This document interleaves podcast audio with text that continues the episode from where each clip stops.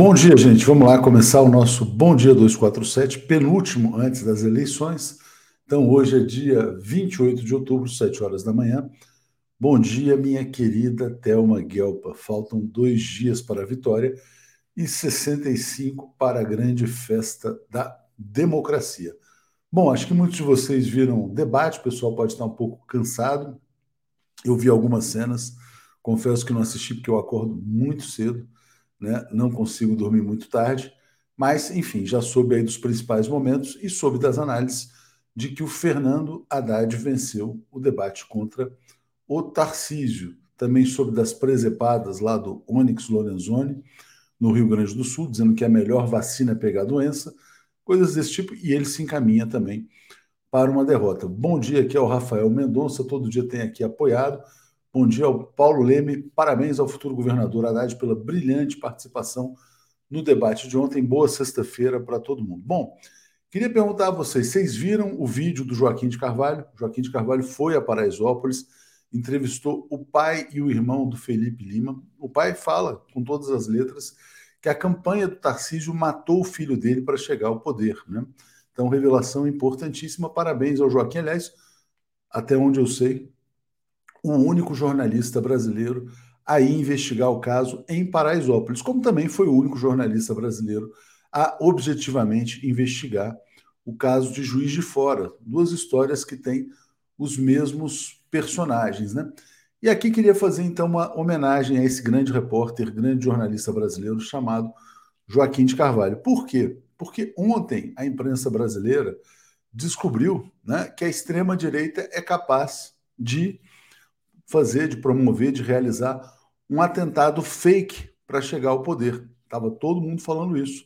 Vários, inclusive, tuiteiros, progressistas. Oh, que absurdo! Tarcísio, um falso atentado para chegar ao poder. Só que tem um tabu na imprensa brasileira. Né? A imprensa brasileira não pode falar sobre aquele evento sobre o qual estamos censurados. E, aliás, a imprensa brasileira, porque, porque ela, ela, ela sabe do crime que cometeu no passado, ela não rende as devidas homenagens ao Joaquim de Carvalho. O Joaquim de Carvalho, ele é amado, idolatrado pelo público, por quem o assiste, mas ele é boicotado pela imprensa, inclusive pela imprensa progressista. Então, eu faço aqui as minhas homenagens ao Joaquim. O Joaquim está investigando, vai seguir investigando e eu dito, digo e repito, é o melhor jornalista investigativo do Brasil. A verdade está se aproximando. O Joaquim já descobriu, os personagens de uma história são os mesmos da história do passado. Né? Então, Joaquim é um cara obstinado e eu tenho certeza que ele ainda vai dar grandes alegrias ao povo brasileiro, né? boicotado ou não pelos coleguinhas. Né? Bom, obrigado aqui a Rosângela Pinheiro. Chega segunda, mas não chega domingo. Bom dia. Tá chegando, faltam dois dias. Calma, Rosângela. Você vai acordar, você vai dormir bem no sábado no domingo você vai lá cheio de disposição e vai cravar 13. Você vai votar no Lula para tirar o Brasil desse pesadelo. É, como você vota no Rio de Janeiro, você não vai ter oportunidade de votar 13 duas vezes. Os paulistas vão votar 13 para governador, no Fernando Haddad, e depois vão votar 13 para presidente, no Luiz Inácio Lula Silva. Ontem, o tema mais comentado nas redes sociais era São Paulo não vota em assassino, né? Ah, mas o Tarcísio é um assassino? Não, Tarcísio não puxou nenhum gatilho, mas a campanha dele puxou. Ele tem uma responsabilidade indireta, sim, pela morte do Felipe Lima, né? Esse caso tem que ser apurado, esse caso tem que ser investigado. O Tarcísio, no debate, ontem falou que era é, sensacionalismo. Não, não é sensacionalismo, não. Né? O que é um absurdo é uma campanha matar uma pessoa para chegar ao poder, como fizeram isso uh, aqui no estado de São Paulo, né? Li Oliveira, corrigir a data. Pois é, pô, estão errando com frequência, né? Eu já falei, porque a pessoa faz a, a chamada na véspera e acha que é para o dia. Não, mas é para o dia seguinte. Já já corrige, né? A Fernanda fala, até onde assistiu o debate, o Haddad jantou o Tarcísio. Vou só fazer uma observação, né? Eu acho que o Haddad, de fato, ele foi muito superior ao Tarcísio, mas falta, sim, um pouco do chamado sangue no zóio, né? É, botar um dedo na cara, sabe? Eu sei que ele não, não desce para o nível da baixaria, ele é sempre muito elegante, muito educado, mas mostrar a indignação, né? A indignação. Às vezes as pessoas cobram um pouco isso dele, mas tomara que ele vença essa eleição. Sevenais, bom dia, Léo. Te enviei um vídeo dos artistas do Triângulo Mineiro homenageando o presidente Lula. Posso ter recebido, mas eu peço para me enviar novamente. Eu não estou dando conta de ler mensagem de WhatsApp, de e-mail. Né? Manda, por favor, no atucha.brasil247.com.br. Jairo Costa, salve Joaquim de Carvalho, o monstrão, que é quem revela a farsa de Paraisópolis. Então, se não viram, assistam o vídeo A Farsa de Paraisópolis, por Joaquim de Carvalho, que foi o único jornalista brasileiro que foi investigar o caso lá. É muito fácil né, ficar falando disso, ah, não, veja bem e tal. Mas ir lá, né, é, se colocar em risco, procurar os personagens, quem faz isso é Joaquim de Carvalho. Vamos embora aqui então trazer o Zé Reinaldo para a gente seguir com o nosso Bom Dia. Cadê o Zé? Está aqui. O comentário de Zé Reinaldo. Bom dia, Zé Reinaldo Carvalho, tudo bem? Bom dia, Léo, bom dia, comunidade. Boa sexta-feira para todo mundo. Tudo bem, na luta. Faltam dois dias, né, Zé? Só dois dias. É isso aí, dois dias que vão abalar o Brasil, digamos, né? Exatamente. Zé, eu sei que você acorda muito cedo, mas você chegou a ver alguma coisa do debate de ontem também? Infelizmente, não por conta disso. É, eu reservei minhas energias para o dia de hoje, que amanhã eu vou entrar em plantão também cedo mas vou assistir o de hoje. Eu geralmente é, vou dormir muito tarde quando tem debate do Lula e jogo importante do Corinthians. Fora isso, Fora 10 isso. horas da noite, estou com os olhos fechados. Tá certo. Vamos falar da, do dia 28 de outubro. Qual é a efeméride do dia, Zé? Bom, hoje é o dia do funcionário público, né? Tão massacrado pelas políticas neoliberais e especificamente depois do golpe, com Michel Temer e com o Jair Bolsonaro, o funcionalismo tem sofrido muito. E quero lembrar também que hoje é o natalício do grande Mané Garrincha. Nasceu numa data é, como hoje, 28 de outubro. Mané Garrincha? Mané Garrincha, em 1933. Ele que morreu com 50 anos, muito novo, e foi a alegria do, do, dos estádios brasileiros. A Mariângela está me criticando aqui. Ó. A, a não viu o debate, está falando errado. A, a, a Haddad não deixa a ponta solta. Respondeu tudo, usou bem seu tempo, mostrando indignação, sim, falou com emoção. A Haddad é bom, eu estou torcendo para que ele vença. Mas, enfim, eu acho que tem um estilo que comunica mais diretamente com o povo brasileiro. Né? É, João Rodolfo Hope está aqui nos apoiando. Vamos em frente. Deixa eu só botar esse comentário aqui uh, do Simvaldo. Grande Joaquim TV 247, melhor mídia progressista. Vamos em frente. É, Zé, você falou do Garrincha, né? É, Garrincha realmente assim um grande herói brasileiro. Recomendo muito. Não sei se você leu a biografia do Rui Castro sobre ele. Sim. É realmente espetacular, estrela solitária, né? Sim, sim. É um grande. Ele foi um grande jogador e foi uma figura realmente é, importante, um, um homem de caráter, né? E muito controvertido, mas foi um homem de bem e, enfim, ele fez a alegria da torcida brasileira e foi o grande herói da Copa de 62. Que nós e você falando sobre futebol, né? Só queria ver. Hoje eu acordei, eu fiquei. Eu não, não tenho essa paixão que você tem pelos times, mas pô, fiquei, fiquei triste com o Vasco, cara. O Vasco perdeu em casa 3 a 2 para o Sampaio Correia, poderia ter subido já para a primeira divisão, ainda tem chance, né? Tomara que o Vasco consiga passar para a primeira divisão também. Zé, eu vou trazer as primeiras notícias aqui, então, sobre Cuba. Vou botar aqui, ó. Bloqueio a Cuba põe uh, Estados Unidos ao resto do mundo. Vou começar pela sua coluna dessa sexta-feira. Muito bem. É, na minha coluna, eu remeto também à leitura do, do projeto de resolução apresentado pelo chanceler cubano Bruno Rodrigues. Esse relatório será é, exposto ao debate e a votos nos dias 2 e 3 de novembro, portanto, para a semana, na Assembleia Geral da ONU, pela trigésima vez consecutiva. E eu não tenho a menor dúvida de que é, vai ser aprovado de novo o projeto apresentado pelo governo cubano, condenando o bloqueio. Geralmente, a maioria esmagadora, é, mais de 180 países dos 192, 193 que tem a ONU, se pronunciam contra o bloqueio, ficando os Estados Unidos sozinhos, na companhia, às vezes, de Israel e de uma outra ilha perdida ali no Pacífico. É, o bloqueio é injusto, o bloqueio é cruel, o bloqueio impede o desenvolvimento socioeconômico do país. E desde que ele foi implantado, o diplomata americano da época, o Mallory, ele dizia o seguinte: a intenção do bloqueio é criar uma situação de penúria, de miséria, de estrangulamento econômico e social para é, fomentar uma, uma revolução contra o que ele chamava de regime castrista. É, eu destaco na minha coluna o seguinte: foi um ledo engano, porque durante 60 anos o socialismo se consolidou na ilha, apesar das dificuldades. Cuba se tornou um país muito relevante nas Américas e no mundo, tem prestígio internacional e é, tenta superar as dificuldades aperfeiçoando seu modelo econômico e político.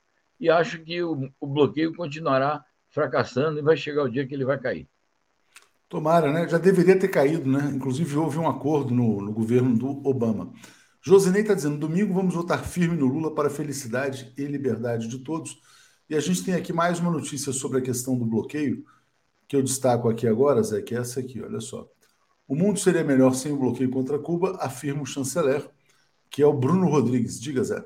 Exatamente. Então, esse aí é o relatório que o chanceler Bruno Rodrigues apresenta ele dá cifras impressionantes, é, perdas de mais de um trilhão é, em números atualizados desde 60 anos para cá, perdas para Cuba. É uma crueldade inominável, porque durante a pandemia Cuba ficou impedida de adquirir uma série de insumos. Mesmo assim, foi capaz, o país foi capaz de produzir a vacina, vacinou seu povo e está superando de maneira bastante altaneira essas dificuldades. É, o Bruno Rodrigues se destaca como um grande diplomata, ele conduz muito bem a política externa cubana, e eu não tenho dúvida de que a apresentação que ele vai fazer no plenário da Assembleia Geral da ONU vai convencer mais uma vez a comunidade internacional da justiça da causa de Cuba e da é, injustiça dos princípios e propósitos do imperialismo estadunidense. Certamente. Bom, uh, Zé, vou trazer agora uma notícia aqui sobre mídia, redes sociais, que foi a compra do Twitter pelo Elon Musk. Ele concretizou no dia de ontem. Ele falou que o passarinho está livre, né? Ele libertou o passarinho, é, demitiu os principais executivos do Twitter e ele fala que ele é um absolutista da liberdade de expressão. Então, por exemplo, ele é contra, na verdade, essas. Seria contra, por exemplo, essas decisões que foram tomadas contra discurso de ódio, contra fake news, banimento do Donald Trump. Muita gente está dizendo que ele prepara, inclusive, o terreno para a volta do Trump nessa rede social que é muito importante no debate político. Diga, Zé. Bom, destacar aqui o valor da transação, 44 bilhões de dólares. E, contrariamente a essa propaganda que estão fazendo, que ele próprio faz, de que ele é o campeão da liberdade de expressão, é, o New York Times, jornal americano, está dizendo que ele é, vai instalar o caos geopolítico, pregoeiro de um caos geopolítico. E para sempre essa ameaça de que ele seja um propagandista, em nome da liberdade de expressão absoluta, como ele apregou, que ele seja um propagandista, desculpa, do Donald Trump e vai ser um dos arautos aí da sua campanha. Vamos acompanhar. Certamente. Bom, notícia importante também. Quero ler esse comentário. Ah, já li o comentário, né? Domingo firme no Lula para a felicidade e liberdade de todos, né? Aliás, importante, né, Zé? Ontem a pesquisa Datafolha confirmou 53,47, Atlas Intel também, todas as pesquisas convergindo para esse número, né? Exato. Durante essa semana já saíram quatro ou cinco pesquisas, todas elas é, dão em torno disso, 52, tal a 53, alguma coisa. Então, na média, é isso, 53 a 47. Claro que isso não quer dizer a previsão do que vai ocorrer nas urnas, mas Lula é realmente favorito e tenho convicção de que hoje no debate ele vai brilhar de novo. É, ficam fazendo onda de que ele não sabe responder isso ou aquilo, que tem temas que constrangem ele. Eu acho que não tem nada disso, ele vai sair bem e vai tirar de letra. E enfim, vamos aguardar o domingo. Daqui até domingo vamos nos manter em campanha e vigilantes contra as tramóias aí do inominável, mas o caminho para a vitória está pavimentado. Está pavimentado, é isso aí. Bom, Coreia do Norte dispara mísseis balísticos em direção ao mar do Japão. Diga, Zé. Bom, é, há vários dias, várias semanas que estão sendo realizados exercícios militares na área ali da Península Coreana. E a Coreia do Norte sempre argumenta isto. Estas manobras militares conjuntas entre os Estados Unidos e a Coreia do Sul constituem uma ameaça real ao nosso território, é, levando em conta que o mar ali da Península Coreana é um mar é, comum entre a Coreia do Sul e a Coreia do Norte. E muitas vezes é, existem simulações de ataques nucleares dos Estados Unidos contra a Coreia do Norte. Agora, o governo sul-coreano inventou de dizer que quer desenvolver autonomamente, é, possuir autonomamente armas nucleares, algo que os próprios Estados Unidos criticaram, porque os Estados Unidos querem manter a, a Coreia do Sul como uma espécie assim, de procuradora ali na região. Então, é, a própria pretensão da Coreia do Sul, que é uma ameaça à Coreia do Norte, foi criticada pelos Estados Unidos. Sempre que ocorrem essas escaramuças ali, a Coreia do Norte faz um teste, lança um míssil para avisar que tem capacidade nuclear para atingir os principais aliados dos Estados Unidos. No caso ali, assusta muito o Japão, que por sua vez está pedindo para adquirir os famosos mísseis Tomahawk dos Estados Unidos, o que só vai elevar a tensão ali na região asiática. Então, é, o que a gente quer ressaltar, para além do problema específico mesmo, em si mesmo ali da Península Coreana, é que a região asiática continua sendo um dos focos é, de tensões é, internacionais e um dos é, lugares de onde podem surgir conflitos é, de grande envergadura, porque ali tem que levar em conta a proximidade com a China e com a própria Rússia. Rússia. Desculpa, você falou sobre essa questão aqui dos mísseis, né? Tomahawk está aqui a notícia, então, o Japão buscando comprar mísseis dos Estados Unidos. Zé, vamos fazer só uma pausa rápida aqui, agradecendo. Eu já dei uma verificada aqui no vídeo. Queria agradecer ao Paulo Vinícius, que mandou novamente. Vamos escutar aqui os artistas do Triângulo Mineiro que fizeram uma homenagem ao ex-presidente Lula.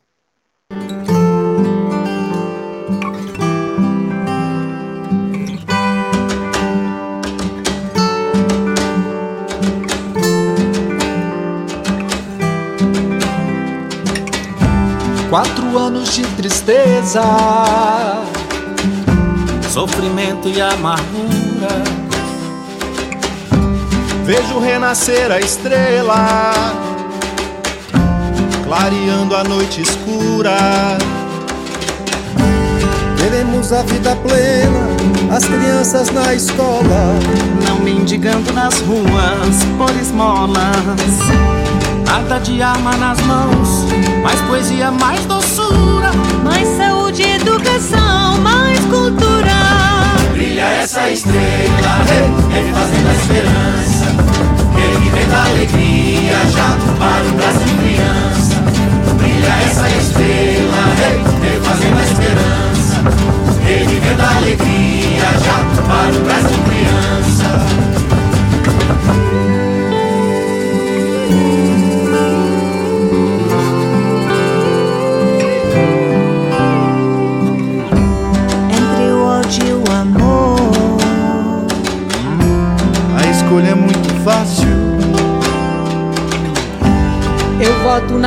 na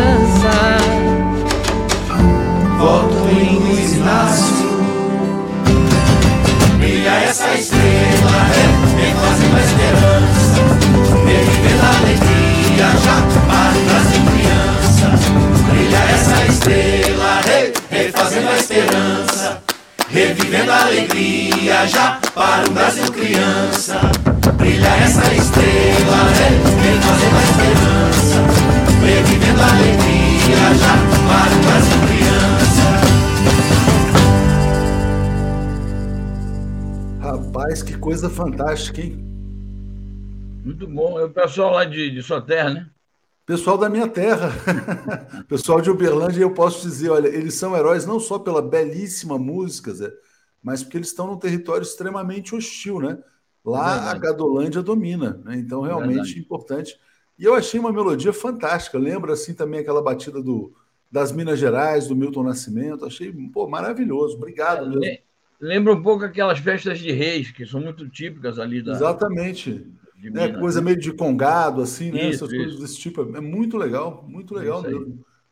Bom, é, Botafogo dizendo adeus, fila do osso, adeus, pintou um clima, Lula 13, Jairo Costa, faltam dois dias para que o povo brasileiro façam o que as instituições deveriam ter feito desde 2016, quando o Inominável fez apologia à tortura. De lá para cá, o Inominável vem criando, é, realizando crimes impunemente. Né?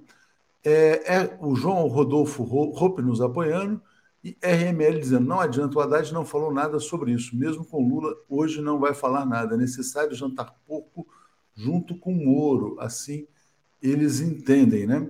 É uma postura aqui também em relação ao debate. Deixa eu ver se o pessoal gostou da música. Gostaram? Aí vamos mandar homenagens aí ao pessoal de Uberlândia. Acho que muita gente aqui está aplaudindo, né? Ah, isso aqui, Zé, que você falou, ó. Bateu uma, lembra uma lembrança dos reisados aqui também. Exatamente. Pô, obrigado, viu? Emocionado aqui. Realmente muito bom. E, e Li Oliveira dizendo: Dona Lindu deve estar orgulhosa e emocionada. Só para já avisar o pessoal, então eu vou subir este vídeo na, no canal da TV 247. Vou, vou mandar para o pessoal do Cortes também, para quem quiser compartilhar já já, assim que terminar o Bom Dia, é, eu ponho, vocês vão ter aqui o link da música, como diz a Terezinha, né? E Inês Barbosa está dizendo: Lula é uma ideia, é inspiração para a arte. Belíssimo arranjo, belíssima música. Vamos em frente. Zé, então vamos trazer aqui agora notícias sobre é, Ucrânia, né? Estados Unidos, sem surpresa, mandando mais uma ajuda militar 275 milhões. De... Parece que é um saco sem fundo, né, Zé? Diga. É isso. O Tesouro Americano significa, portanto, contribuinte americano, à custa de sacrifícios para os serviços públicos nos Estados Unidos. Então, esse tesouro vazando é, dinheiro e mais dinheiro continuamente, uma torneira que nunca se fecha, para financiar o esforço de guerra na Ucrânia. Já são dezenas de bilhões. Então, essa é mais uma ajuda aí de 275 milhões, uma espécie assim de parcelas que eles vão soltando a cada quinzena, a cada mês, já somam dezenas de bilhões, cerca de 50 bilhões de dólares. É, faz parte da mesada que o, o Zelensky pediu uma mesada de 5 bilhões de dólares às potências ocidentais. A União Europeia diz que garante um milhão, é, bilhão e meio é, por mês. Então, os Estados Unidos vão bancar o restante. É, naturalmente que 275 é apenas uma pequena parcela. Exatamente. Bom, Zé, olha só, o Xi Jinping levou os seus correligionários do Partido Comunista Chinês à antiga base revolucionária. Parece que é um pouco aquela coisa de buscar o espírito da inici... inicial, né? Qual era o sentimento inicial dos revolucionários quando libertaram a China da opressão colonial? Explica para gente esse gesto do Xi. Então, o Xi Jinping, ele continuamente ele alude ao, ao que ele diz, o compromisso original. Nós nunca vamos fugir ao compromisso original da fundação do Partido Comunista da China. No próprio informe político que ele apresentou no recente 20 Congresso Nacional do Partido, ele começa dizendo isso. Vamos aplicar os princípios fundadores do partido, levantar as bandeiras fundadoras do partido. Quais são elas? a libertação nacional e social do povo chinês, a independência do país, a construção da nova democracia, como primeira etapa para iniciar a construção do socialismo, algo que eles é, fizeram de maneira triunfante a partir de 1 de outubro de 1949. Naturalmente que nós estamos vivendo uma fase completamente diferente, a China está vivendo uma fase de impetuoso desenvolvimento, socialismo de mercado, socialismo com peculiaridades, modernização, atualização do marxismo às condições da época e às condições nacionais, mas sempre com o espírito fundador, as ideias originais do socialismo, da missão histórica do partido na cabeça e no coração dos dirigentes comunistas. Então, um ato simbólico, ele fez isso é, quando comemorou o, o centenário da fundação do partido, levou o pessoal, inclusive, os dirigentes do partido, para reafirmar o juramento perante é, as imagens do passado. Então, essa é uma maneira de manter o espírito ideológico, a linha revolucionária é, vigente é, na cúpula do Partido Comunista da China. A garantia de que eles não vão ceder às pressões do imperialismo, nem vão fazer um retorno do país ao capitalismo. É isso aí, buscar o espírito inicial da revolução, né? Bom, Zé, ontem também foi marcado por um discurso muito importante do Vladimir Putin no Valdai Club. Ele criticou duramente o Ocidente. Também foi questionado sobre a situação brasileira. Eu vou trazer essa notícia depois. Mas o discurso foi isso aqui, ó. O mundo vive a década mais importante desde o fim da Segunda Guerra Mundial, diz Vladimir Putin. Diga, Zé. Muito bem. É, primeiramente, ele diz isso, que por que, que o, o mundo está vivendo a década mais importante? É porque exatamente nesta década que se está promovendo esta transição, digamos, de ordem mundial. Né? Embora não se possa falar em ordem é, de uma maneira absoluta, mas passe o termo. Então, está havendo uma transição de ordem mundial e essa transição é entre o domínio unipolar dos Estados Unidos para uma situação de maior equilíbrio e, naturalmente, disputas intensificadas pelo poder internacional, que se chama o mundo multipolar. Então, essa é a característica central da nossa época, de acordo com a visão do presidente Vladimir Putin. Ao mesmo tempo, ele faz, como você assinalou, uma crítica contundente ao Ocidente diz que o Ocidente exacerba o exercício do seu poder político e chega a dizer o seguinte: que não é pretensão da Rússia é, se opor ao Ocidente nem às suas elites, nem tomar o lugar do Ocidente, nem lutar para exercer a hegemonia russa. Apenas a Rússia quer exercer a sua soberania e lutar por seus direitos. Fez uma defesa veemente do direito internacional, condenou o neoliberalismo, disse que o liberalismo está em crise é, ao mesmo tempo, é, apresentou de novo, né, pela enésima vez, as justificativas russas para é, ter desencadeado a operação militar especial a partir do dia 24 de fevereiro último, é, na Ucrânia, reafirmou a unidade estratégica, a aliança estratégica com a Índia e a China. Enfim, ele fez uma reafirmação, uma atualização da política externa russa voltou a dizer que não, não, não, não, pretende ser a primeira potência a usar as armas nucleares, mas que ele justificou as declarações que fez, respondendo a ameaças que, segundo ele, foi o Ocidente que fez, em primeiro lugar, contra a Rússia. Naturalmente que nós sempre reafirmamos aqui, somos contra a guerra nuclear, somos pela paz, somos pela é, eliminação é, do perigo de guerra nuclear no mundo. É isso aí, Zé. Bom, uh, Roberto Blatt dizendo: vejam o canal Mundo Sem Fim, eles estão em Cuba. Nilson Abreu, gente, o que está acontecendo com parte da sociedade brasileira, depois de tudo que o Inominável fez e disse que ainda tem mulheres negros LGBT nordestinos que votam nele? É uma doença, né? Mas vai haver a cura também. Jovino está nos apoiando. É, Inês falou que a canção é belíssima, né? E o Sevenais dizendo: Atuxa, agradeço imensamente por ter passado nossa canção refazendo a esperança. Um grande abraço, gratidão pelas palavras carinhosas de toda a comunidade. A gente é que agradece por essa música belíssima, né? Rapidamente, só para fechar aqui, Zé, antes de fechar, o Vladimir Putin ele foi questionado sobre as eleições brasileiras e ele falou: ó, a Rússia tem boas relações, seja com Bolsonaro ou com Lula. Diga, Zé. É, aí é, é o terreno da diplomacia. O Brasil é um país em si mesmo relevante, independentemente é, do, do governo é, de turno. É, então, é uma questão de relacionamento entre Estados nacionais. O Brasil é um parceiro da Rússia é, no BRICS, então é natural que um outro país relevante, como a Rússia, não se imiscua nos assuntos internos dos demais parceiros.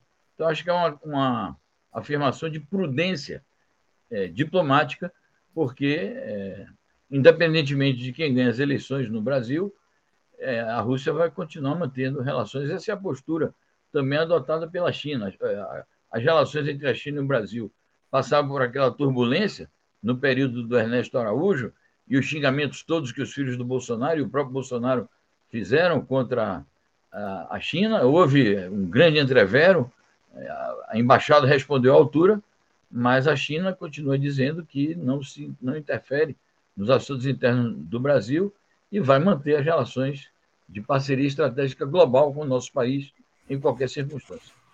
Olha que boa notícia, Zé. Eu achava que lá Uberlândia estava dominada pelo gado e o Otávio Teixeira fala: Léo, apesar de ser uma cidade ligada ao agronegócio, o verme ficou apenas 1,7% acima do Lula, 46,4% a 44,7%.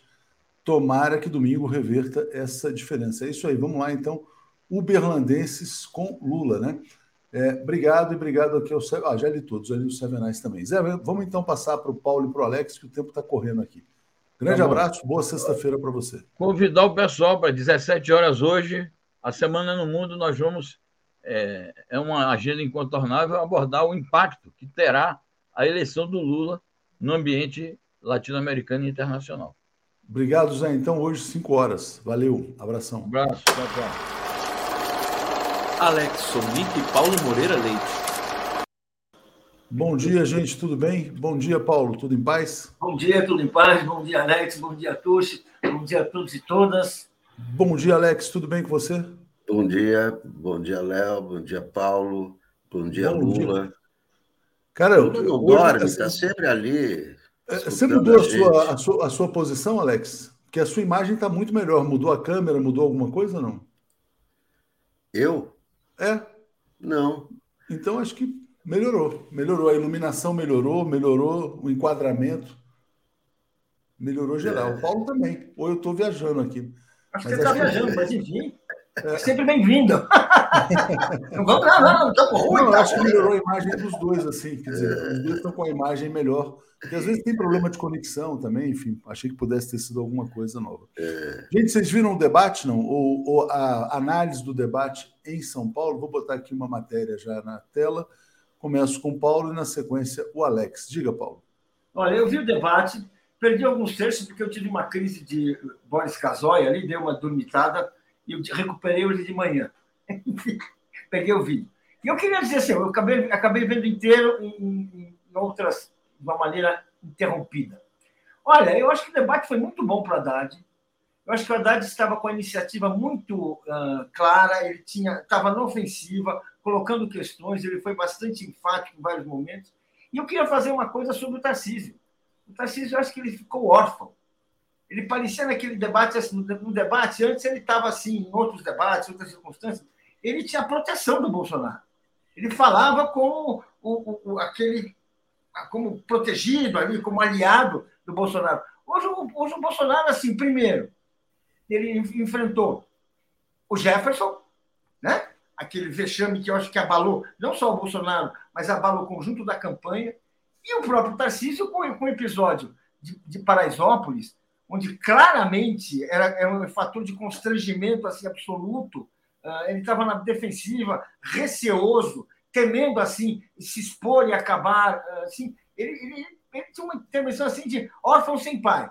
E, e, porque na verdade politicamente ele é um afiliado do Bolsonaro. Isso existe aqui porque o Bolsonaro pinçou o Tarcísio lá do Ministério para colocar aqui. Bem eu acho que o debate foi isso foi um, o Haddad sempre na, sempre na ofensiva o, o Tarcísio falou do MST o Haddad deu um show lembrando que o MST hoje fornece comida boa barata e, e arroz um arroz de qualidade, sem agrotóxico, tudo isso. Ou seja, eu achei que foi um debate muito bom para o Haddad. Eu imagino que ele vai sair melhor, que ele saiu, saiu ganhando. E, e o Tarcísio ficava ali se defendendo. E eu, eu, achei, eu achei ele fraco, independente do meu viés, que evidentemente eu tenho um viés positivo em relação ao Haddad, mas a gente sabe quando alguém foi bem e quando alguém foi mal. Eu acho que o Haddad foi bem, acho que o Tarcísio foi mal. Assim, com medo de que, de repente, a Haddad desse uma, desse uma pegada maior no caso de Paraisópolis. O Tarcísio falando de Paraisópolis, não sei se vocês viram, ele falava assim, não, Haddad, ele, o menino, pediram para o cinegrafista pagar para proteger o cinegrafista, porque aquilo podia dar... Ou seja, uma coisa, aquele, aquele cinismo uh, uh, uh, assim, sem escancarado de quem assim, realmente não tem, não tem o argumento para apresentar. Eu achei que foi um debate muito bom para a Haddad. É, o cinegrafista não concorda com o Tarcísio, né? Ontem ele pediu demissão da Jovem Pan é, e disse que foi pressionado a apagar provas que ele não apagou. Né? Giba Rosa está dizendo Haddad foi maravilhoso no debate. Vou passar para o Alex. Alex, deixa eu só ler o comentário aqui do Ismael dizendo: olha, mais um debate que a Haddad não pede voto no 13. O Nilson abriu dizendo: viram que o Tarcísio não teve resposta no podcast às perguntas sobre Saturnino? É verdade, no Flow a mesma pergunta foi feita para o Haddad e para o Tarcísio. Perguntaram sobre Prestes Maia também. O Haddad contou uma longa história tal, do papel dele em São Paulo. Quando perguntaram para o Tarcísio, ele falou: não sei nem quem é. Né? O Tarcísio não sabe, não conhece nada de São Paulo. É uma pessoa que está caindo de paraquedas no Estado. Alex, o que, que você achou você do debate de ontem? Diga lá. Eu, eu achei que o, que o Haddad perdeu uma ótima oportunidade. É, primeiro, porque a notícia mais importante da semana era Paraisópolis, que ele deixou para o final. Essa, esse era o fato mais importante. E, e, e, a postura dele em relação ao episódio, ele pediu para o Tarcísio explicar o episódio. Em vez de dizer, olha, você trouxe a violência para São Paulo. Qual é o futuro que você promete com, com a sua campanha é, suspeita de matar? Não, não, nem precisava dizer a sua campanha matou, mas suspeito de matar um inocente, sabe? Esse era o tema do, do, do debate. Esse era o principal tema. Então, acho que ele perdeu a oportunidade de consolidar essa escalada que ele está tendo agora no, no, final da campanha. Outra coisa que ele esqueceu foi de chamar o voto do eleitorado tucano. Que é esse eleitorado que decide o segundo turno, são os eleitores do Rodrigo Garcia, que ele não mencionou. Eu, eu acho que, olha, é, tanto o Haddad como o Tarcísio não, são bons debatedores. Essa é a primeira questão. É claro que o Haddad é muito superior, não, não digo como debatedor, como pessoa humana, como político, como, é, como tudo, né? não dá para comparar. Mas, como debatedores, os dois não são, não são bons debatedores. É, o, o Haddad, é, esse episódio de Paraisópolis, um, um, é, um, debatedor, você imagina um bom debatedor com um assunto como esse, que interessa São Paulo, porque é a segurança de São Paulo. Esse era o principal assunto do debate. E o debate ficou sendo uma coisa assim: ah, eu fiz 15 quilômetros de estrada e você não fez nenhuma, eu fiz 25 mil, não sei o quê, você fez 28 mil. É um debate técnico que ninguém sabia ao certo, mas esse é o número mesmo? Esse não é então, eu, eu, eu, eu acho que. Alex, eu concordo com você e eu, eu, eu, olha, eu confesso aqui a todos que estão nos assistindo que eu esperava acordar hoje de manhã e ver um corte, não diria um corte lacrador, mas um corte assim com o dedo na cara, é, passando um pouco por esse ponto aqui.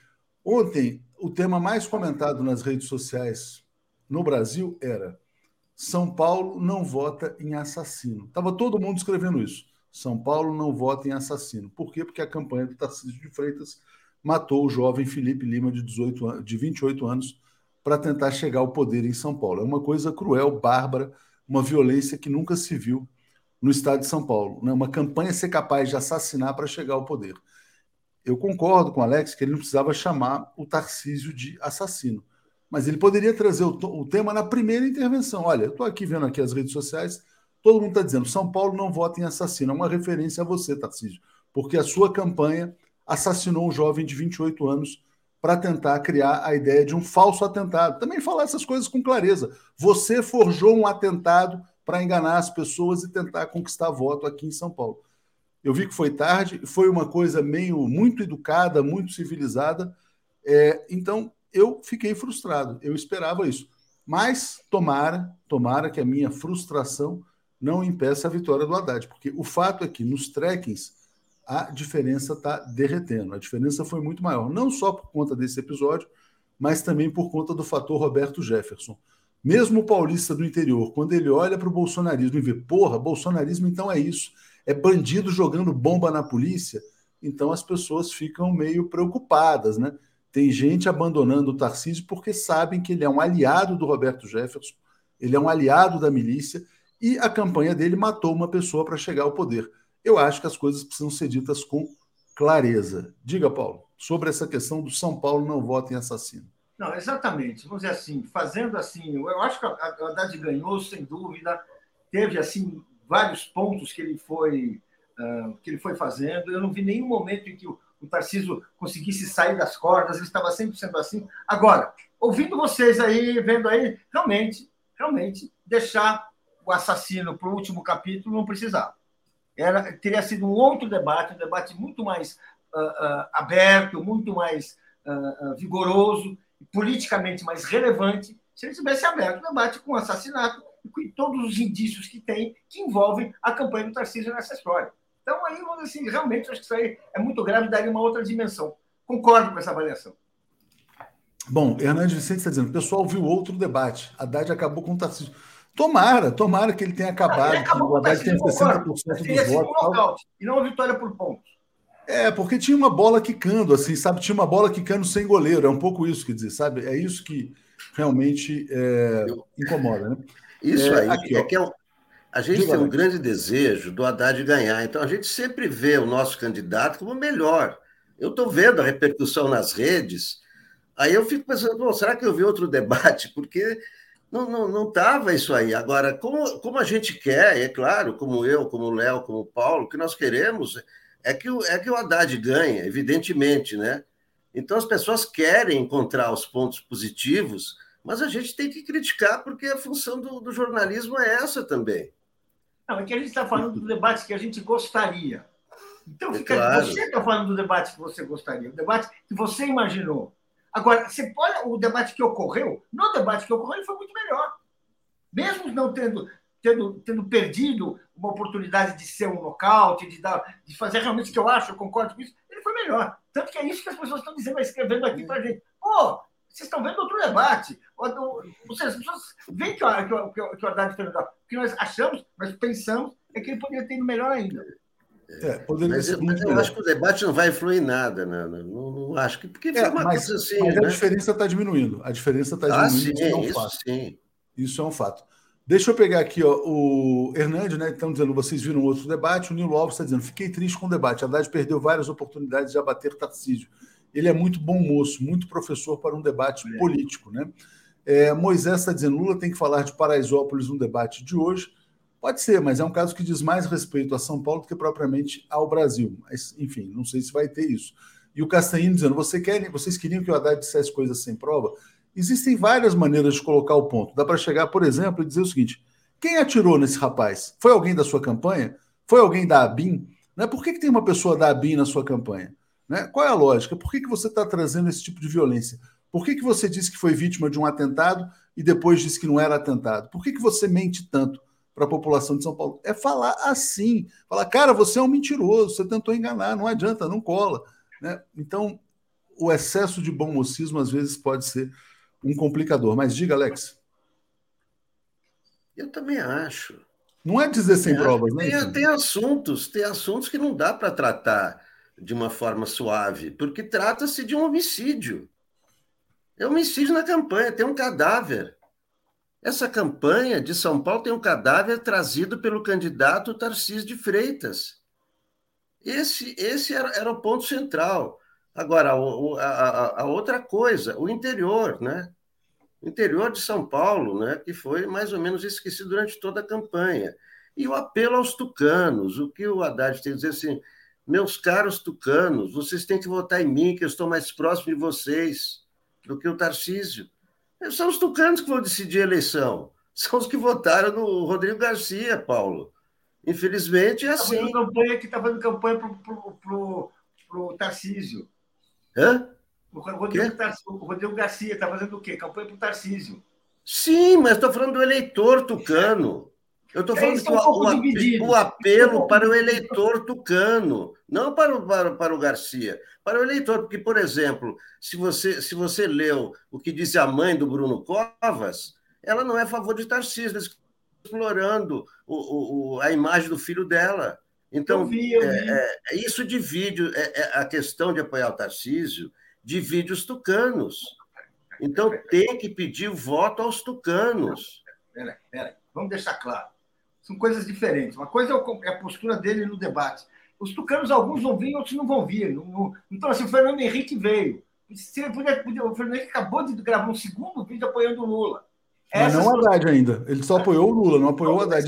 Eu estou falando do eleitor, não estou não estou falando dos, dos, líderes do PSDB. Eu estou falando que o Haddad tem que dizer para o eleitor tucano, você que votou no Rodrigo Garcia, você tem que votar em mim porque eu estou mais próximo Esse de você. O Rodrigo Garcia está pedindo voto para o outro. Está engajado na campanha do outro. Que é isso? Mas é exatamente por. Ô, Paulo, meu Deus do céu, tá bom. Não, Alex, é, não tá vamos bom, nós tá brigar aqui por causa de. Não, não, mas vamos passar. Eu Assim. entendi, eu entendi. Para mim ficou claro também, quer dizer, obviamente, quer dizer, eu acho que a mensagem não, não deveria nem ser ao tucano, né? Deveria ser assim, ao paulista, dizendo o seguinte, cara, eu sei que vocês não querem, né?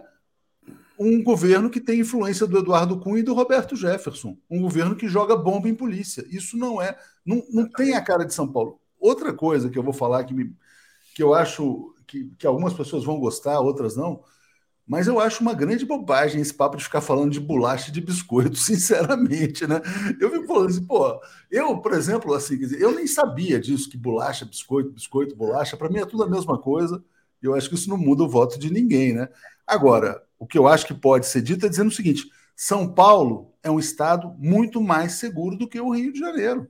Isso é um fato, com todo respeito ao Rio. E ele falou, ele tem matéria na Folha, no Valor, no Globo, de que o Tarcísio iria trazer o modelo de segurança pública do Rio para São Paulo, né? Então, eu acho É. que isso é importante, mas não bolacha e biscoito. Mas diga, Paulo, para a gente fechar o tema do Haddad, Muito passar para o Lula. Realmente, assim, em termos de ah, do que o Haddad poderia ter feito, eu acho que nós demos, tivemos boas ideias tardias, né? Porque agora não, não há muito mais o que fazer. Mas É, agora é bola para frente. Agora é... Correto. São ideias corretas. Agora, eu acho que é, é, vamos, vamos, vamos dizer o seguinte: ele ganhou esse debate. Ele foi, ele fez um debate em que ele tinha esse jeito de professor, bem ele, ele é professor, né? Faz assim, esse jeito paulista, que ele tem que, às vezes, a gente até bolacha e biscoito é brincadeira de paulista, né? Ah, paulista assim, um pouco, né? Que gosta de Ó, cultivar diferente. Agora, ele foi melhor. Foi melhor, acho que o tempo inteiro. Quando ele falou, ele falou bem, não falou, falou jeito Haddad de falar, mas falou e eu acho que foi melhor. Terminou o debate, você fala bem. Quem é o melhor? Está aqui, as pessoas estão dizendo. Ó, olha só, notícia urgente. Ameaça de massacre no Mackenzie em nome de Roberto Jefferson. Então, essas coisas é que tem que derrotar o Bolsonaro e o Tarcísio, né? Tá aqui, ó. Em nome de Bob Jeff, levarei meu fuzil. Mackenzie. O Mackenzie suspendeu as aulas nessa manhã porque há uma ameaça de atentado terrorista cometido por um bolsonarista, que admira um bandido bolsonarista protegido por Jair Bolsonaro. São essas coisas que têm que ficar claras para o eleitor de São Paulo. São Paulo não pode ter um governador que favoreça ah, o armamento aos criminosos. O Roberto Jefferson é um bandido de alta periculosidade. Mackenzie hoje não tem aulas por conta do bolsonarismo tarcisismo. Diga, Alex. Que horror, que horror. Ma- Mackenzie foi a sede do CCC, né? Durante a ditadura, Comando de Caça aos Comunistas. Comando de Caça aos Comunistas são, são os herdeiros do CCC no Mackenzie. Que horror. Que horror que é esse Roberto Jefferson, esse Bolsonaro com seus fuzis e esses malucos, né? Os fuzis nas mãos de malucos, lunáticos, fascistas, porque é a mesma coisa, né? É fascista, fascista, loucura, é uma loucura fascista, não há como separar, não é por ser doente, é por ser totalmente fora da, do, do, dos parâmetros da humanidade. Você imagina uma coisa dessa, o cara diz, eu vou, vou lá para fuzilar. E isso é, é os Estados Unidos, esse é o país do Trump, né? onde as armas são liberadas. Né? Que horror, que horror. Paulo, te passo para falar sobre essa notícia. Estou passando aqui a mensagem para o nosso pessoal, a manchete para o nosso pessoal, aqui ao vivo, né? Terrorista bolsonarista ameaça atacar o Mackenzie para homenagear Roberto Jefferson. Diga, Paulo. Exatamente. É, eu concordo inteiramente com a observação do Alex. Uh, o Mackenzie uh, é uma, história, uma escola que, que, nos últimos anos, ele não é apenas uma, história, uma escola que, que deu origem ao, ao, ao Comando de Caça aos Comunistas, que é uma organização de extrema-direita violenta, militarizada, que atuou durante a ditadura militar. Era, era ali a sede, o abrigo. E, hoje em dia você tem estudantes assim de esquerda, centros acadêmicos que foram que, que, de, de, faculdades importantes que foram a esquerda ganhou, você tem cursos importantes, você tem uma outra, felizmente a, a, a, a comunidade paulista, a comunidade brasileira melhorou o Mackenzie, mas ali existem, então estão preservadas. A gente está tendo essa notícia terrível que precisa ser investigada, esse sujeito precisa, precisa ser, dar, dar explicações, precisa eh, prestar contas à justiça, porque, vamos dizer assim, realmente existem hoje, isso é um fenômeno da extrema-direita mundial, e ele chega ao Brasil pelo bolsonarismo, pelas mãos dos bolsonaristas, pelos amiguinhos que fazem essa conexão Trump e Bolsonaro, e a gente sabe como essa conexão funciona existe bem. E agora uh, uh, temos essa notícia, tem que ser, realmente, é, é, é, lamentável. Agora, tem que ser combatida e será combatida, e a melhor maneira de combater é eleger governos democráticos comprometidos com os direitos da população e, que, e comprometidos com a investigação necessária. Tem que apurar, para começar, o, o, crime de Paraisópolis, o assassinato de Paraisópolis, ir até as últimas consequências e também ir nessa, nesses, nessas escolas de elite, que não é por questão de elite, é que ela tem, tem direito a abrigar criminosos. Bom, bolsonarismo é terrorismo, aqui resume aqui a Yara Jamal, concordo plenamente. É, o Bolsonaro plantou as sementes do terrorismo no Brasil, né? É, só para fechar o tema do Roberto Jefferson, né? Então, ontem foi preso. É importante, né, Alex uh, e Paulo, dizer que as instituições estão reagindo, ele está lá em Bangu. O Bolsonaro queria proteger, não conseguiu, né? Até porque o Alexandre de Moraes poderia ter preso, inclusive, o ministro da Justiça. E ontem teve um outro fato muito importante. O Bolsonaro queria se encontrar com os policiais feridos pelo Roberto Jefferson e os dois policiais se negaram a se encontrar com o Jair Bolsonaro para não participar de uma presepada. Então, passo para você fechar esse tema do Jefferson aí também, com essa prisão preventiva, Alex. É, esse, esse, é, é, essa foto do Roberto Jefferson, presidiário, né, retrata o que é a campanha do Bolsonaro, retrata o que é bolsonarismo, bandidos, Bolsonarismo é o que falou a nossa telespectadora, é terrorismo. Terrorismo são bandidos. Bandidos sem causa. Qual é a causa deles? Matar os outros, continuar com seus privilégios, roubar, roubar muito dinheiro. Roberto Jefferson, ele, ele sempre foi um dos líderes da corrupção no Brasil. E é isso que Bolsonaro reuniu: corruptos, bandidos pessoas sem escrúpulo, pessoas sem, sem, sem currículo, pessoas sem caráter, pessoas que não têm o, o, o, menor, o, o, o menor resquício de, de, de, humanidade nas suas atitudes, nas suas palavras, e, e, o Roberto Jefferson é o símbolo disso.